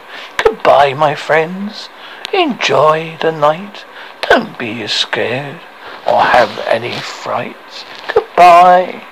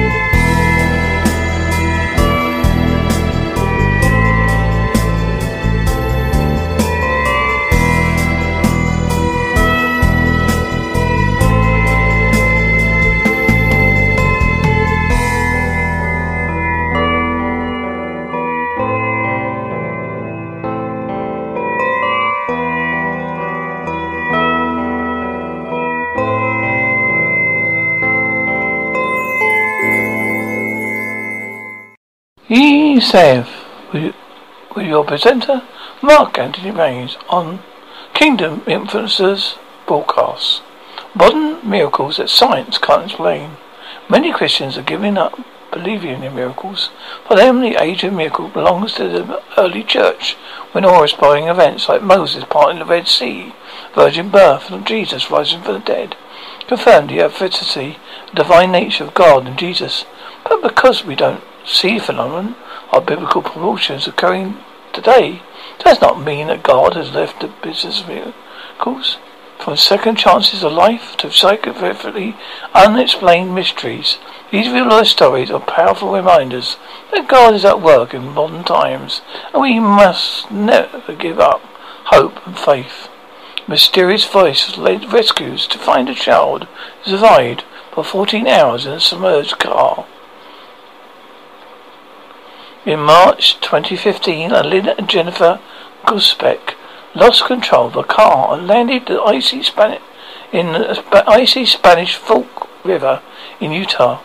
Fourteen hours later, first responders found her 18-year-old daughter Lily in a car seat hanging upside down just above frigid river water.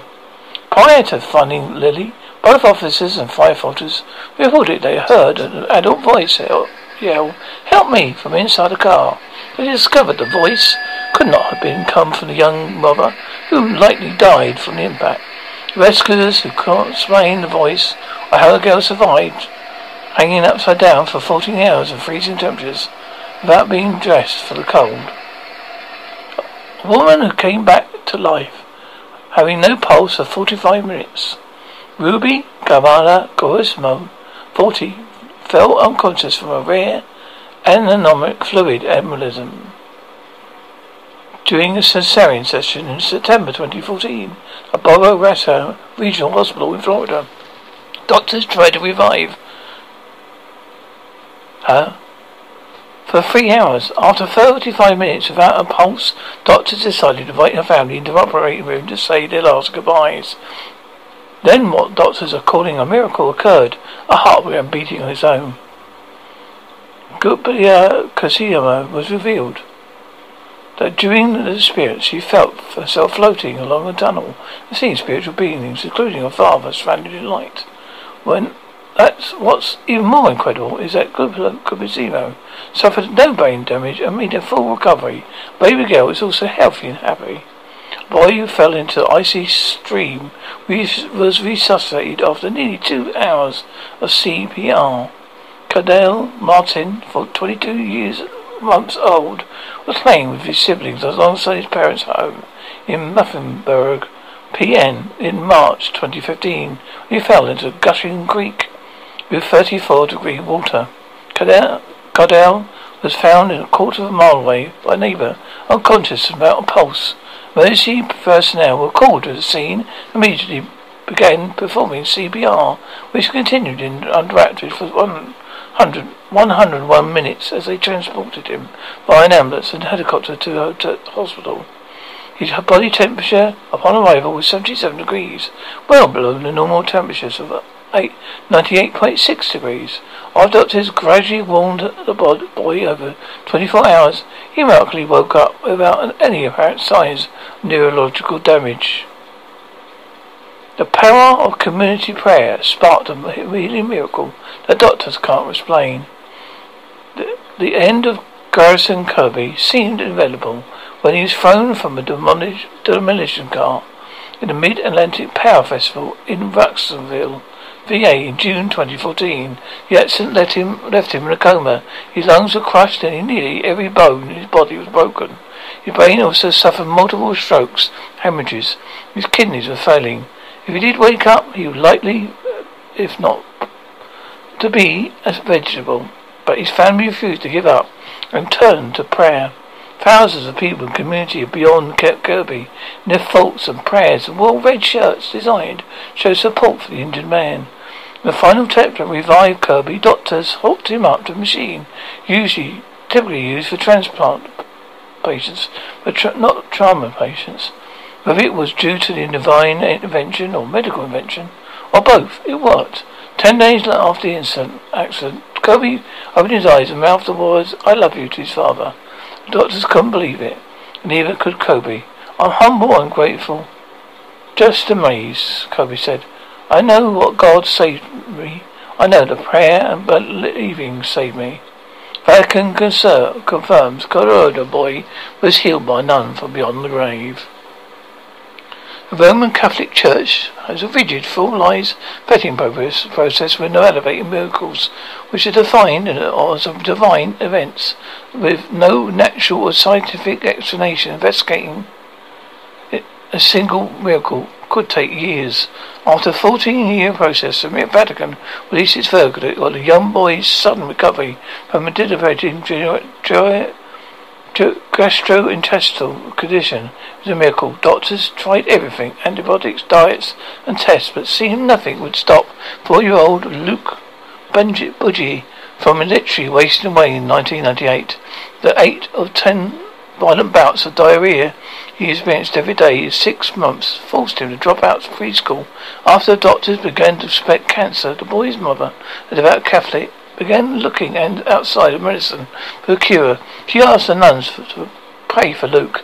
Sister Margaret Mary Priester and the late Sister Evangeline Spinner knew what to do. They asked the founder of their order, Mother Teresa Bonzel, a German nun who lived a hundred years ago, to intervene. The nuns prayed at, at, at Nova at nine day vigil, asking Bazile to heal Luke. As soon as their nova, their nova was complete, Luke woke up and his stomach no longer hurt him, and his illness never returned. I knew immediately that it was a miracle. Mother June, Jan Burgery said, A man showed up. God shows man the power of marriage during life-threatening hold-up. We all heard about that marriage people live longer. For this one man, marriage literally saved his life. Donny Register was working the cash register at his store location in Lenty Market in Jackson. Miss, when two men walked in and held him at gunpoint and demanded money. A shot was fired at Registry's, Register's head. He threw up his hands. Remarkably, his wedding ring deflected the bullet. Pieces of the bullet lodged into his neck and fingers, but none of his injuries were fatal. Register had been married for 38 years. Didn't chalk it up to luck. He believes his marriage saved his life. I knew being married was a good thing, he said. I don't. I just didn't know how good it, how it was that good. His wife gives God all the credit and says the stories are a good reminder that men should always wear the wedding rings. Pope Francis performs a rare blood miracle. Pope Francis is often called the Pope of Surprises. Could it also be the Pope of Miracles? St. Gennaro was martyred in AD 305. Today, Gennaro serves as Naples' patron saint. During the three feast days of the Gennaro, celebrated each year, it is believed that enough people prayer can liquefy a vial containing the saint's dried blood.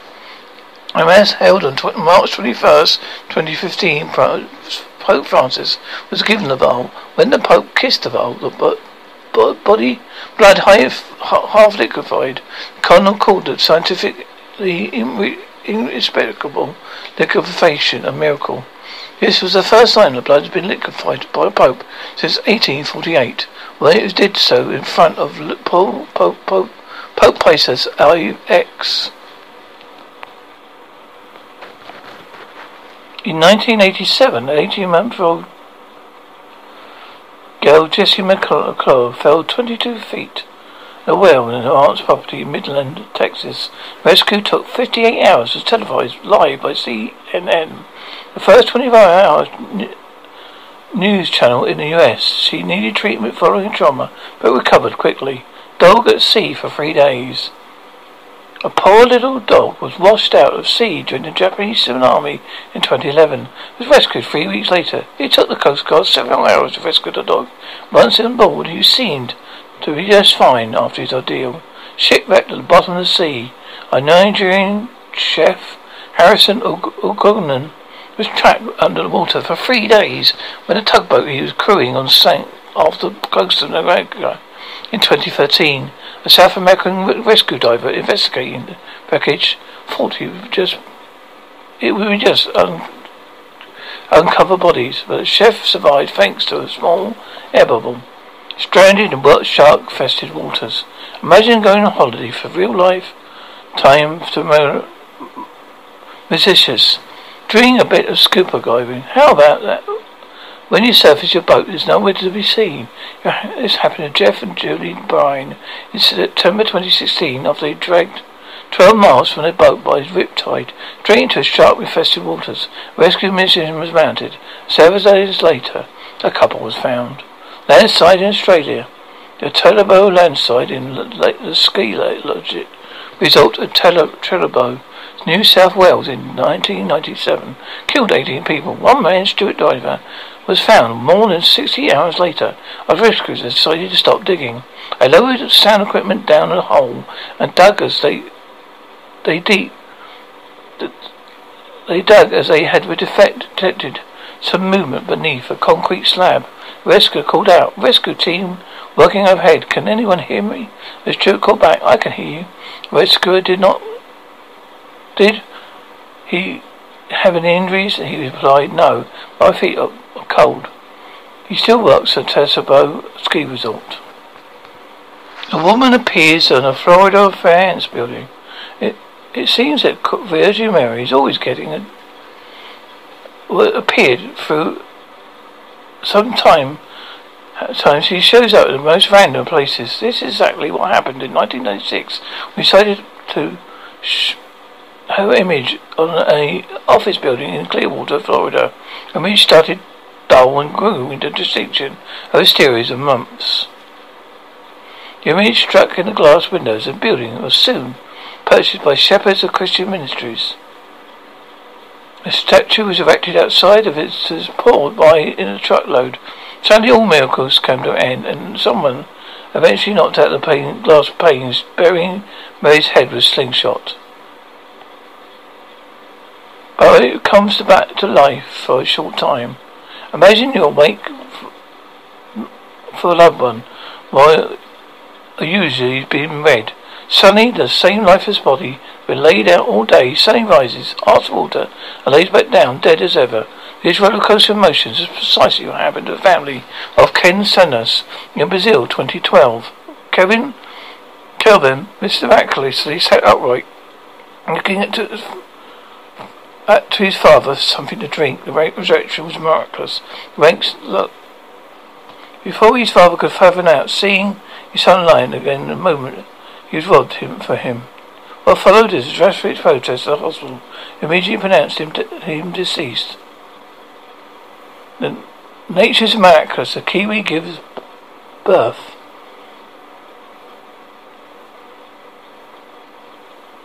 From the creatures that grow in the dark to the frogs that can be frozen and you unfreeze and hop away as happy. There are many bizarre things in nature throws away but the kiwi processes birth. The kiwi lays the largest egg for body mass on Earth. Its egg is also the size of an emu, the largest bird in Australia. A bird egg weighs 16 ounces. The incorporeal corpse is totally Truly phenomenal. It's not painstakingly long to decipher event. Basically, someone dies for whatever reason. Their corpse is either buried, unburied, uncovered, otherwise unobserved. Catches. When these bodies are viewed, they look like they literally just died. Even more surprising is that there are a number of these corpses, many of them being seen over a thousand years old. Competition to make this less is rigid. We reported that verified that Rita of Cascia actually moves from time to time. The extent of this spectacle is is the debate of the home run. While many of these kinds of stories are life altering, otherwise deeply affect the people who experience them, some involve activities that seemingly commensurable as a kid's baseball game.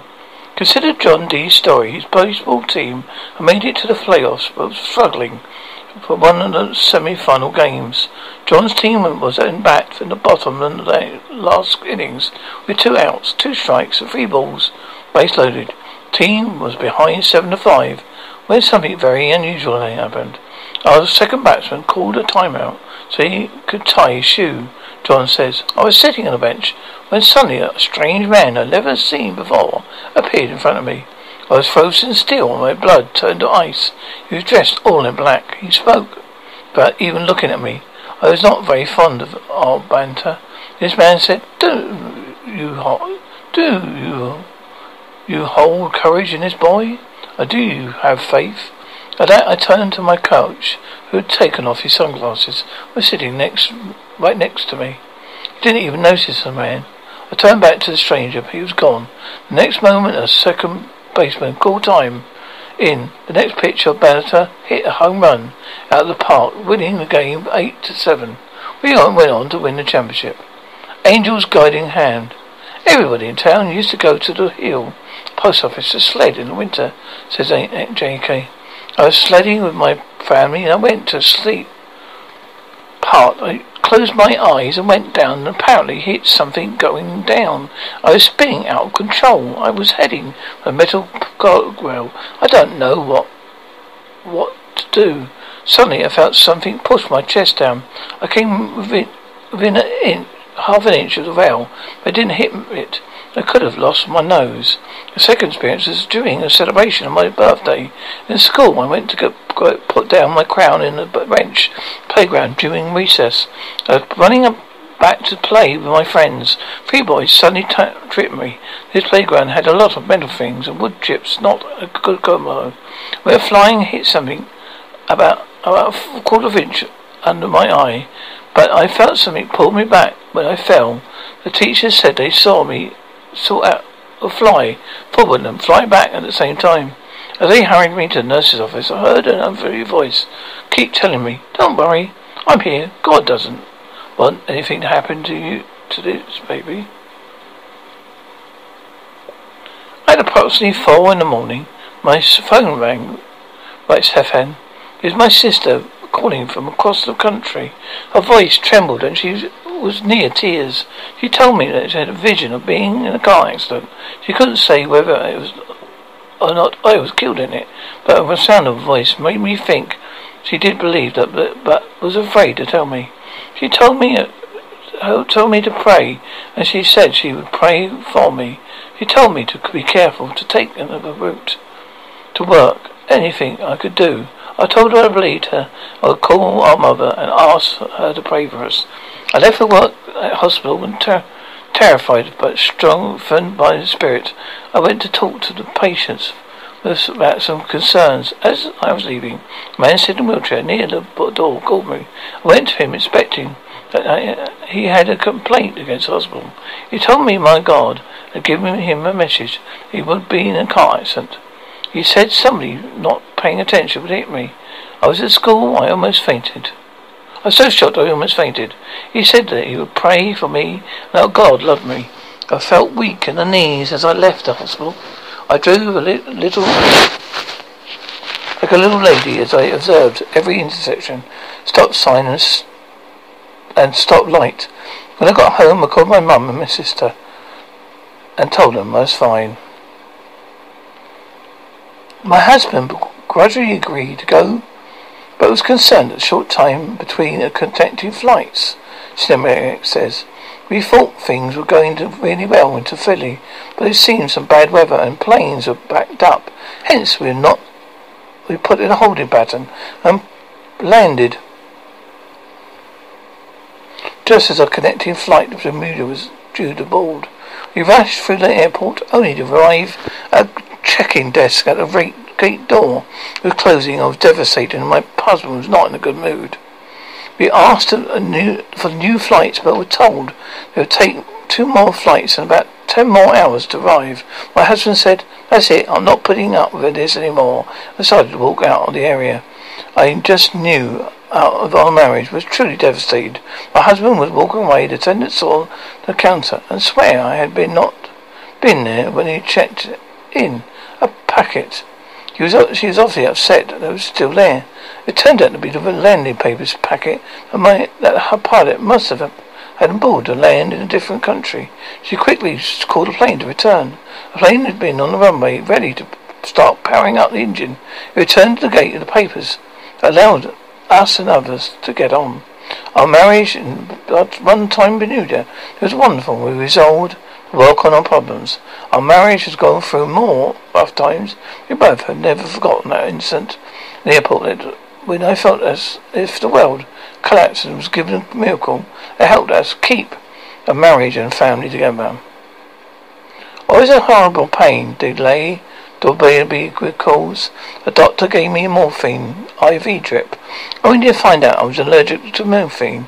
I had an allergic reaction, and so they contracted it with some other meds. I was horrified. I just had major surgery. Learn, learned I might not be able to have children in the future. I just suffered an acute drug reaction. That sunlight they gave me another pain med. I slept soundly for a few hours. I woke in the middle of the night, according to the wall clock. It's 2.45. I heard someone speaking and realized someone was at my bedside. It was a young woman with short brown hair and wearing a white hospital staff uniform. She was sitting and reading aloud from the Bible. I said to her as I write, Am I all right? Why are you here with me? She stopped reading, but didn't turn to look at me. She simply said, I was here to make sure you're all right. You're going to be fine. And you should get some rest. I'll go back to sleep. She began to read again, and I drifted off back to sleep. Next day, he was having my checkup with my doctor. I explained to him what had happened during the night before. He looked puzzled and checked my post surgery notes and re- reports and notes. He told me that no nurses or doctors are stationed to sit with me the night before. I questioned all the nurses who cared for me. Each said the same, but no nurses or doctors have visited my room at night for anything except to check my vitals. To this day, I believe this is wrought by my guardian angel. That night, she spe- spent sent to comfort me, assure me that I'm okay. Coincidentally, the time of the clock at night, two four five a.m. This is that time recorded my birth certificate that I was born. Rescued from hopelessness. I was working on a drill rig as a derrick man and seriously thought of taking my life. I looked down in a high 124 foot derrick I worked in, worked in, says Dean. My family and I had strong beliefs in Jesus, but it was hard not to contemplate suicide. Worst thunderstorms I've ever seen. I climbed the derrick to take my position to pull the pipe of the hole we were drilling. My co-workers workers said, You don't have to go up. We'd rather take some downtime than lose a man up there. I brushed them off and climbed away. Lightning flashed all around me. Thunder boomed. I cried to God to take me. If I couldn't have my family, I didn't want to live. I couldn't take my life, own life as suicide. God spared me. I don't know how I survived that night, but I did. A couple of weeks later, I brought a small Bible and travelled to the Peace River Hills, where my family has lived so long. I sat down on the top of one of the green hills and started to read. And just a warm feeling entered into me. The sun parted through the clouds and I shone on me. It was like raining all around me, but it was dry and warm in any spot on top of the hill. Have now I have moved to a better life and met the girl of my dreams. I love my life and we have a wonderful family together, along with my two daughters. Thank you, Lord Jesus, and the angels who sent you that day to touch my soul. The first miracle Jesus performed in his public ministry was to turn water into wine at the wedding of Cana of Galilee. Jesus and his disciples met Jesus' mother, Mary, at the wedding. Jesus had just gathered his band of friends in the previous verses. This was a real introduction for the disciples to who Jesus was. Mary came to Jesus when the host ran out of wine. She knew he was capable of helping the situation. First, he approached Jesus, who said he was not ready to reveal himself to the world. But something in their exchange told Mary it was appropriate for him to help the master of the house. Mary told the servants to do whatever Christ told them. Jesus asked them to fill six water pots full with water. When he told them to draw wine from the pots for the ruler of the feast. The ruler was surprised that everyone, that the servants, servants had found wine. He took it to the groom, who was equally surprised. John says that because this, of this first miracle, the disciples saw the glory of Jesus and believed in him. But they knew now that some of the coming stories still did not have a full understanding who Jesus was. Healing of the centurion's servant, Matthew 8 5 13. The centurion had a servant who was sick with palsy, a type of paralysis. Paralysis. When someone was struck with this palsy, they could usually die a few days later. This centurion heard that Jesus was in Capharnaum and sought the Lord to heal his servant. Jesus uh, agreed to do to go to the man's house to heal the servant. The Turin, a man of apparently great humility and faith, said that he was not worried had the Lord come to his house. But this man also understood authority. He believed that Jesus' power was such that he could order the healing to be done from a great distance, and the person would be healed. The person departed with confidence. Man departed with confidence, knowing that his servant was healed. The Bible says that healing occurred as soon as the man placed his faith in the power of the Lord. Calming the storm. Mark 4, 35, 41. As Jesus and the disciples were crossing the Sea of Galilee, a storm came up. This storm threatened to drown the little boat, but Jesus, calmly stepping into the back of the boat, while the disciples panicked. They woke the master and asked him if he had no care for the condition. Jesus stood and spoke to the wind and one and the storm and told them to be calm. The torment ceased immediately. Jesus then asked his disciples, who had been with him through though through many adventures and miracles, by this time, why they were afraid. He asked them how their faith was still so small. Then a very different turning verse, Mark points out that we are now even more afraid. And when had been with Jesus has seen the miracles, but they were beginning to see that there was much more power in this man than they had previously realized. Paul of Bethsaida, John 5 1 15. Jerusalem, Jesus met a man who had been ill for 38 years. This man was lying beside a pool of water, which was believed to have healing powers. A man was entrusting in the water to heal him, his condition, but there was no one to help him in the water at the right time. Jesus helped the man as if he wanted to be healed. The man replied that he did not want to be that he did want to be healed, but he was incapable of helping himself. Jesus told him to stand up as healed man and take his bed and go home. Just as quickly as healed and found himself in trouble with Jewish leaders, since it was a Sabbath day, the traditional laws that it was unlawful for man him to carry his bed that day. Men said that he was doing so as he told by a man who obviously had more power and authority than he had to argue with. Jesus had slipped away from the Jewish leaders could find him. But later that day, Jesus found the men in the temple that gave him spiritual healing from his sins too. That's the power of miracles and the power of angels in our lives. Do we truly believe? Yes, of course we do. That's what we do. And if you look in the Bible, there's many um, incident of these things that happened. And if you look in real life, many things like this happen. Some go unnoticed and some don't. But we still truly believe. I'm coming to the near the end of this episode of He Saith on the Kingdom Influencers broadcast. And this has been me, Mark Anthony Rains, talking about miracles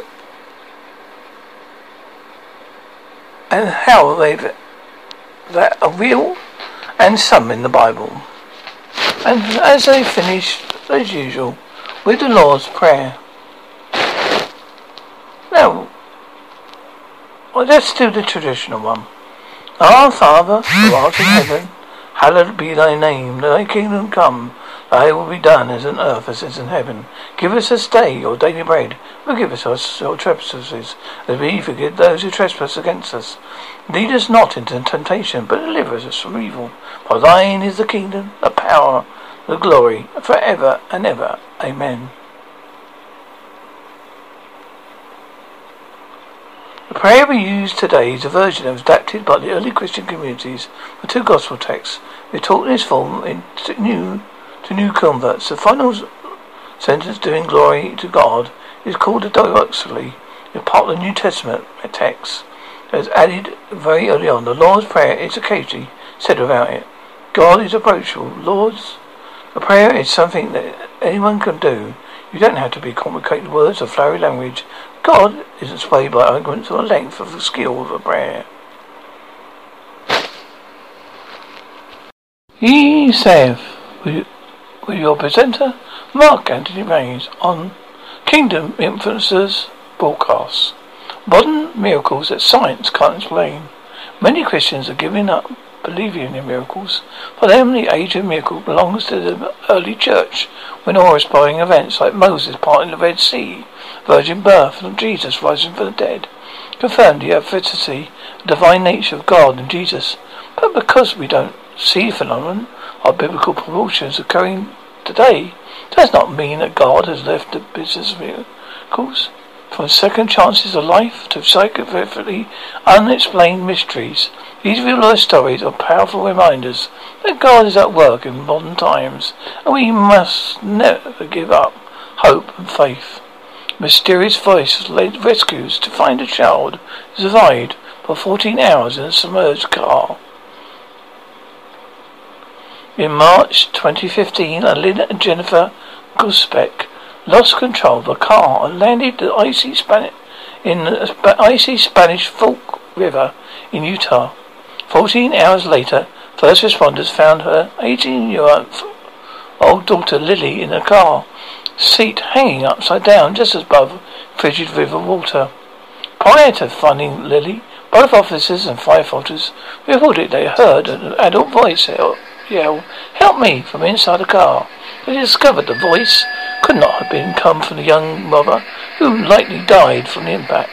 Rescuers who can't explain the voice or how the girl survived hanging upside down for 14 hours in freezing temperatures without being dressed for the cold.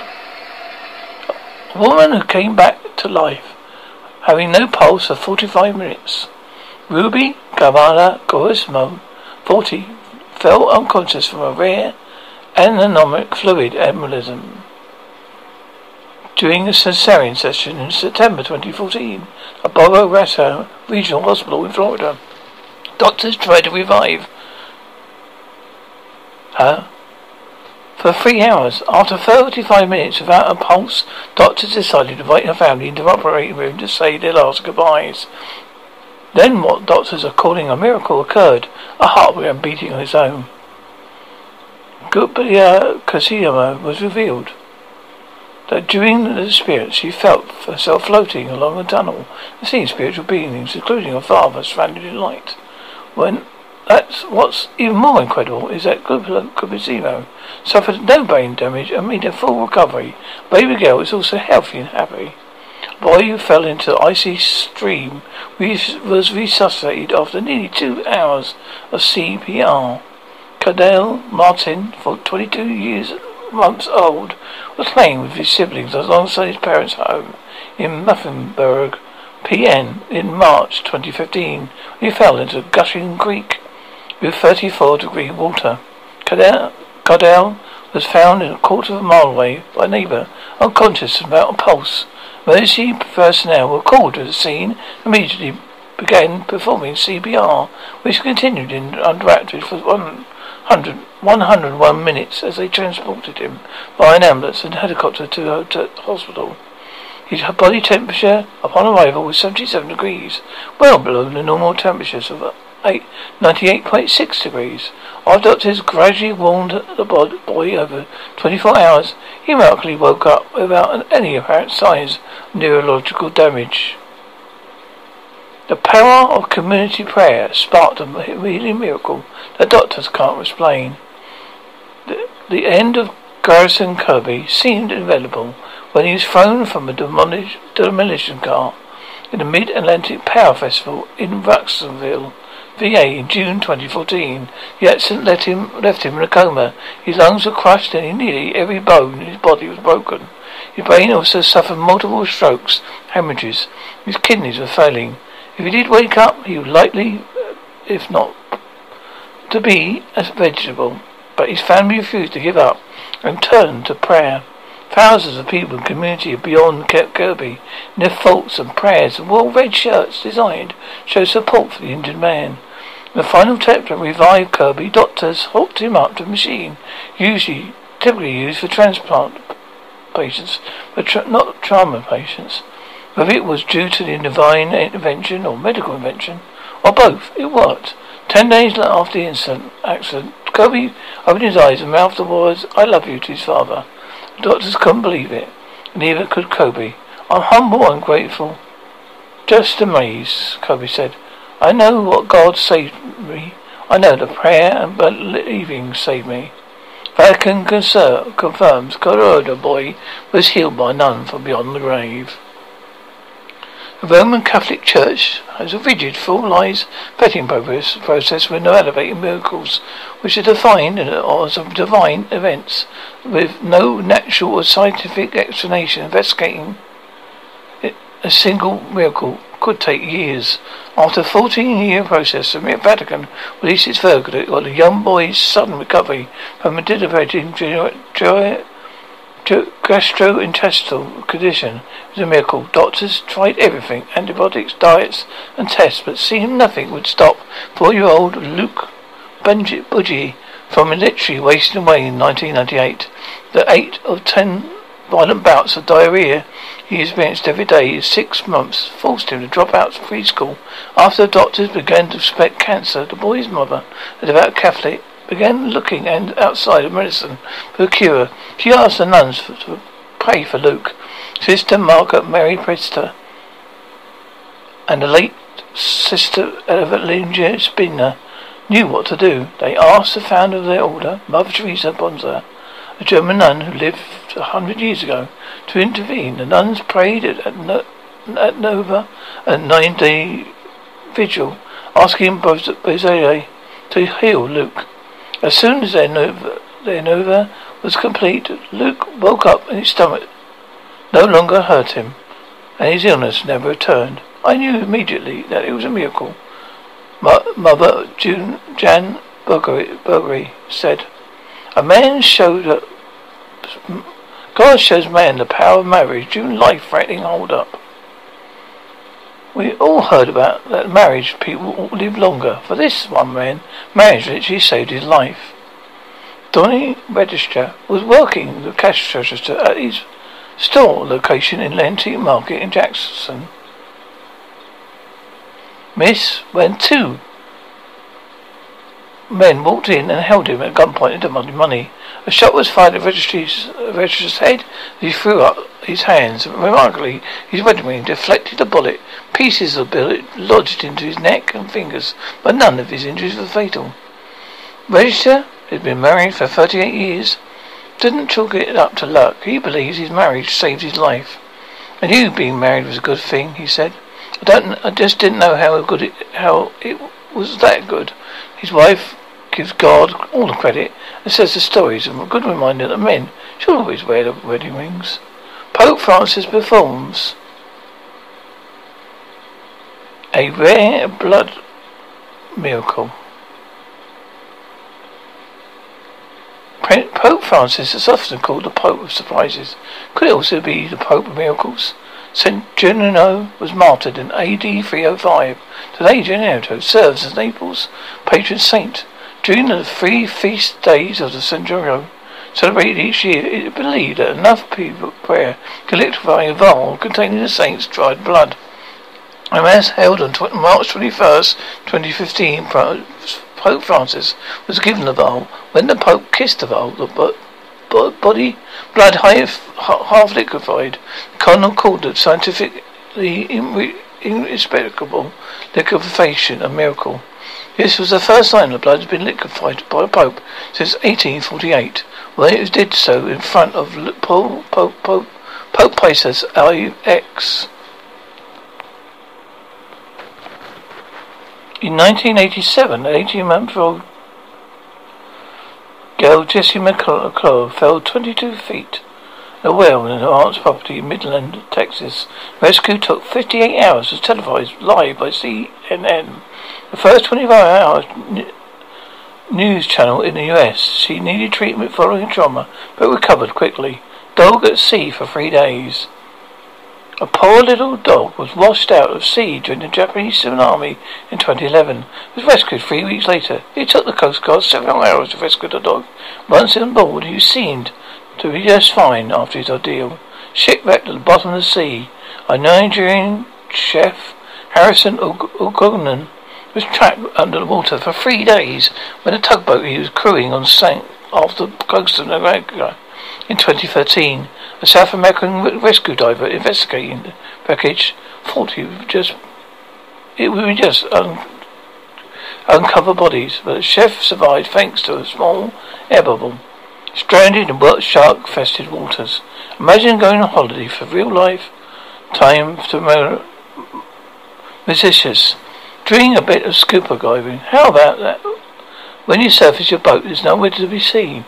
This happened to Jeff and Julie Bryan in September 2016 after they dragged 12 miles from their boat by a riptide, straight into shark-infested waters.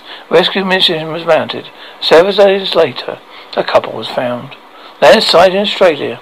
The Thredbo landslide in the ski lodge result of Thredbo, New South Wales in 1997 killed 18 people. One man, Stuart Diver, was found more than 60 hours later. Our rescuers decided to stop digging. They lowered sound equipment down the hole and dug as they they deep they dug as they had detected some movement beneath a concrete slab. Rescue called out. Rescue team working overhead. Can anyone hear me? The steward called back. I can hear you. Rescuer did not. Did he have any injuries? He replied, No. My feet are cold. He still works at Thredbo Ski Resort. A woman appears on a Florida fans building. It it seems that Virgin Mary is always getting a appeared through some time At times she shows up at the most random places. This is exactly what happened in 1996. We decided to sh- her image on a office building in Clearwater, Florida, and we started dull and grew into distinction over a series of months. The image struck in the glass windows of the building was soon purchased by Shepherds of Christian Ministries. A statue was erected outside of it poured by in a truckload. Suddenly all miracles came to an end and someone eventually knocked out the glass panes, burying Mary's head with slingshot. But it comes back to life for a short time. Imagine you're awake for a loved one while usually being read. Suddenly, the same lifeless body, been laid out all day, suddenly rises, asks water, and lays back down, dead as ever. These roller coaster emotions is precisely what happened to the family of Ken Santos in Brazil, 2012. Kevin, Kelvin, Mr. miraculously sat upright, looking at, to, at to his father something to drink. The resurrection was miraculous. The ranks look. Before his father could fathom out, seeing his son lying again in a moment, he was robbed him for him. What followed is a drastic protest at the hospital immediately pronounced him, de- him deceased. The nature's miraculous. A kiwi gives birth.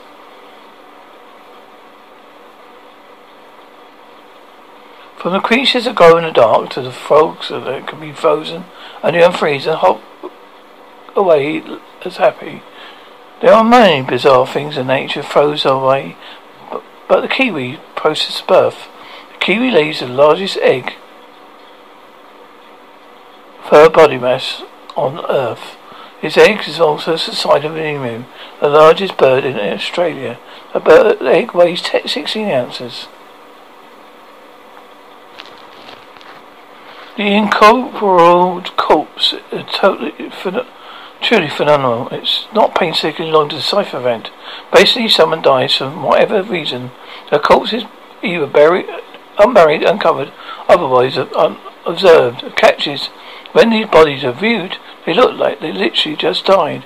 Even more surprising is that there are a number of these corpses, many of them being seen over a thousand years old. Competition to make this less is rigid. We reported that verified that Rita of Cascia actually moves from time to time. The extent of this spectacle is is the debate of the home run. While many of these kinds of stories are life altering, otherwise deeply affect the people who experience them, some involve activities that seemingly conventional as a kid's baseball game. Consider John Dee's story. His baseball team had made it to the playoffs but was struggling for one of the semi-final games. John's team was in bat in the bottom of the last innings with two outs, two strikes, and three balls, base loaded. Team was behind seven to five when something very unusual happened. Our second batsman called a timeout so he could tie his shoe. John says, I was sitting on a bench when suddenly a strange man I'd never seen before appeared in front of me. I was frozen still, my blood turned to ice. He was dressed all in black. He spoke, but even looking at me, I was not very fond of our banter. This man said, "Do you do you you hold courage in this boy? Do you have faith?" At that, I turned to my coach, who had taken off his sunglasses, was sitting next, right next to me. He didn't even notice the man. I turned back to the stranger, but he was gone. The next moment, a second baseman called time. In the next pitch, Bannister hit a home run out of the park, winning the game eight to seven. We went on to win the championship. Angel's guiding hand. Everybody in town used to go to the hill post office to sled in the winter, says J.K. I was sledding with my family and I went to sleep heart. I closed my eyes and went down and apparently hit something going down. I was spinning out of control. I was heading for a metal guardrail. I don't know what what to do. Suddenly I felt something push my chest down. I came within, within an inch, half an inch of the rail, but I didn't hit it. I could have lost my nose. The second experience was during a celebration of my birthday. In school, I went to go, go put down my crown in the bench playground during recess. I was running up back to play with my friends. Three boys suddenly t- tripped me. This playground had a lot of metal things and wood chips, not a good combo. We were flying, hit something about about a quarter of an inch under my eye, but I felt something pull me back when I fell. The teachers said they saw me saw out a fly forward and fly back at the same time. As they hurried me to the nurse's office, I heard an unfamiliar voice keep telling me, "Don't worry, I'm here. God doesn't want anything to happen to you to this baby." At approximately four in the morning, my phone rang. Writes Hefan. It was my sister calling from across the country. Her voice trembled and she was near tears. She told me that she had a vision of being in a car accident. She couldn't say whether it was or not I was killed in it, but the sound of her voice made me think she did believe that, but, but was afraid to tell me. She told me uh, told me to pray, and she said she would pray for me.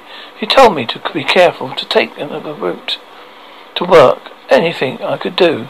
I told her I believed her. I would call our mother and ask her to pray for us. I left the work at hospital and ter- terrified but strengthened by the spirit. I went to talk to the patients about some concerns. As I was leaving, a man sitting in a wheelchair near the door called me. I went to him expecting that I, he had a complaint against the hospital. He told me my God had given him a message. He would be in a car accident. He said somebody not paying attention would hit me. I was at school. I almost fainted. I was so shocked I almost fainted. He said that he would pray for me that God loved me. I felt weak in the knees as I left the hospital. I drove a li- little, like a little lady as I observed every intersection, stop sign and, s- and stop light. When I got home, I called my mum and my sister and told them I was fine. My husband gradually agreed to go, but was concerned at the short time between the connecting flights. Cinematic says, We thought things were going really well into Philly, but it seemed some bad weather and planes were backed up. Hence we not we put in a holding pattern and landed just as our connecting flight to Bermuda was due to board.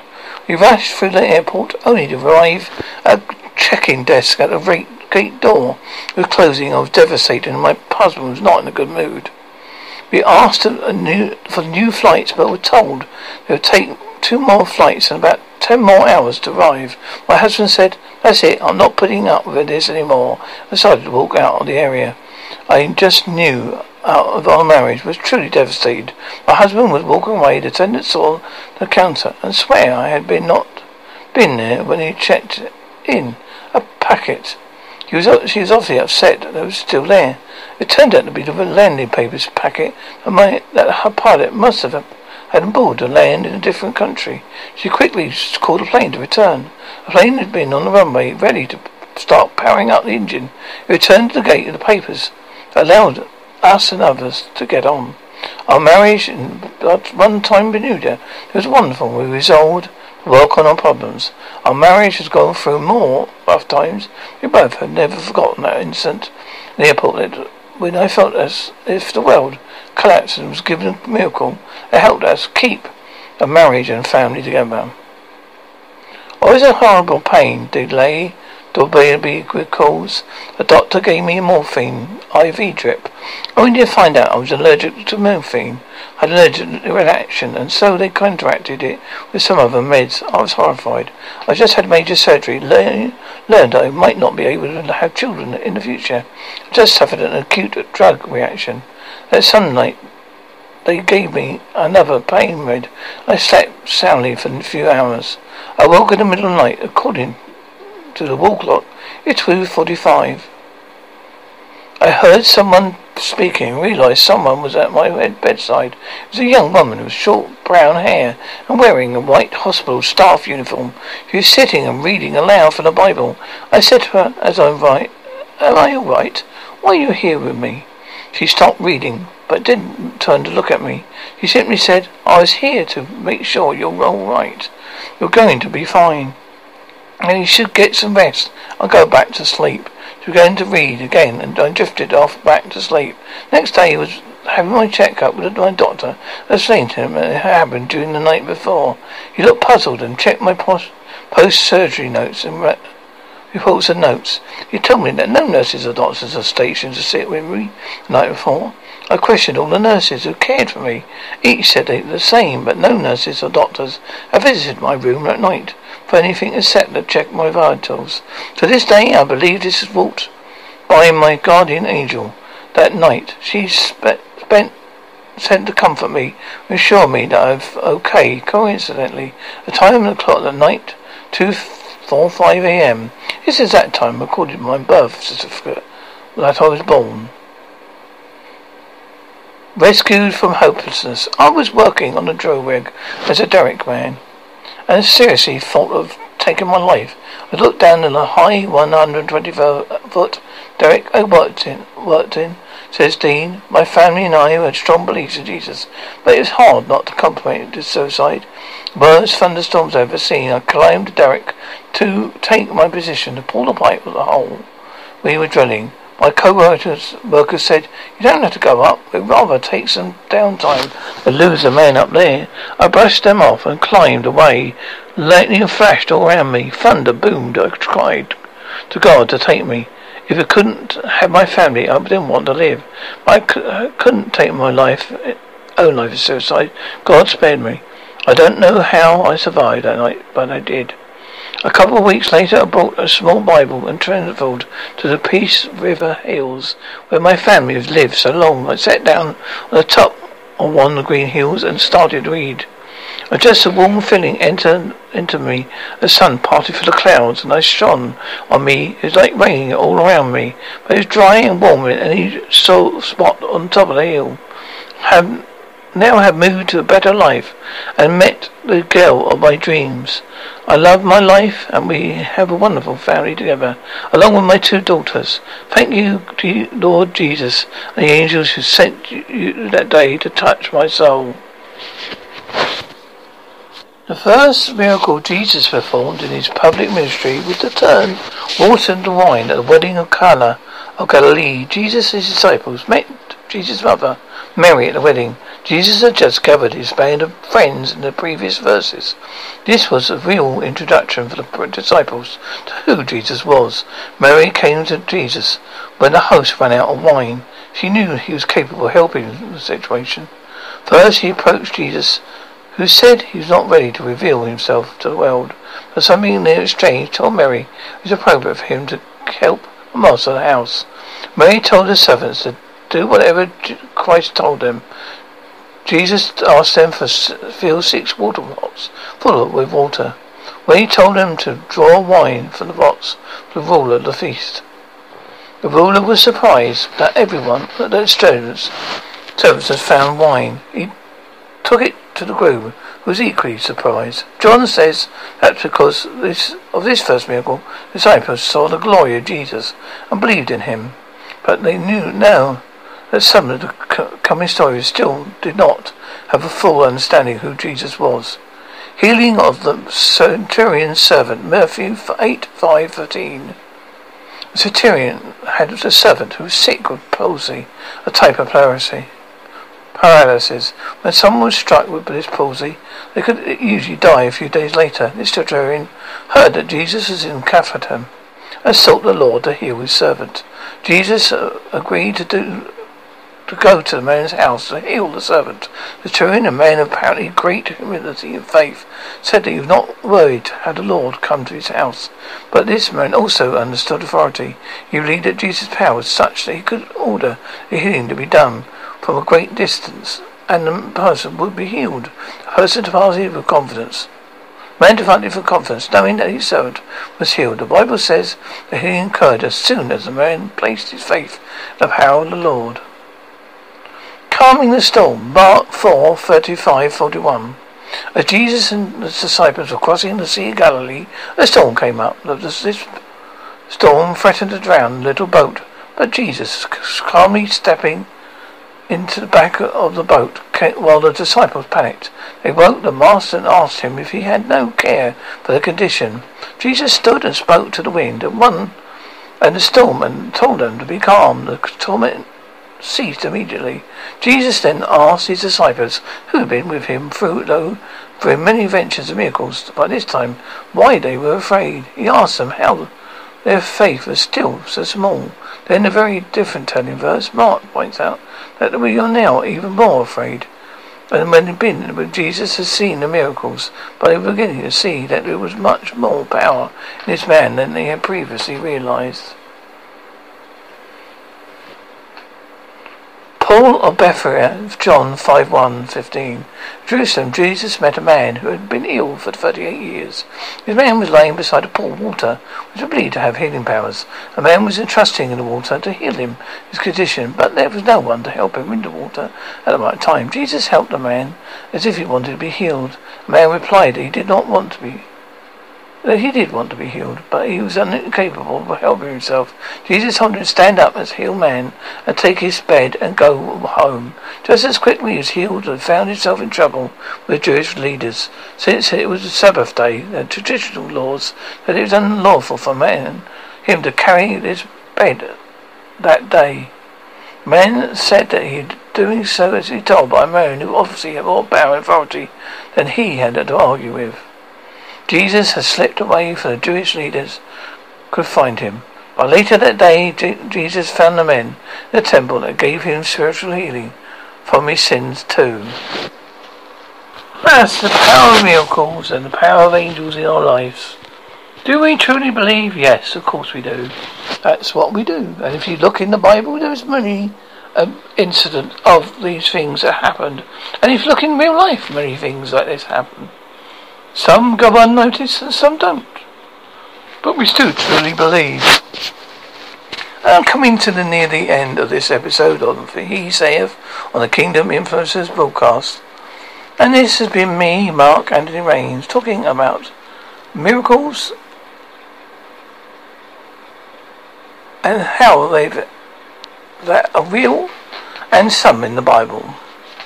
And as I finish, as usual, with the Lord's Prayer.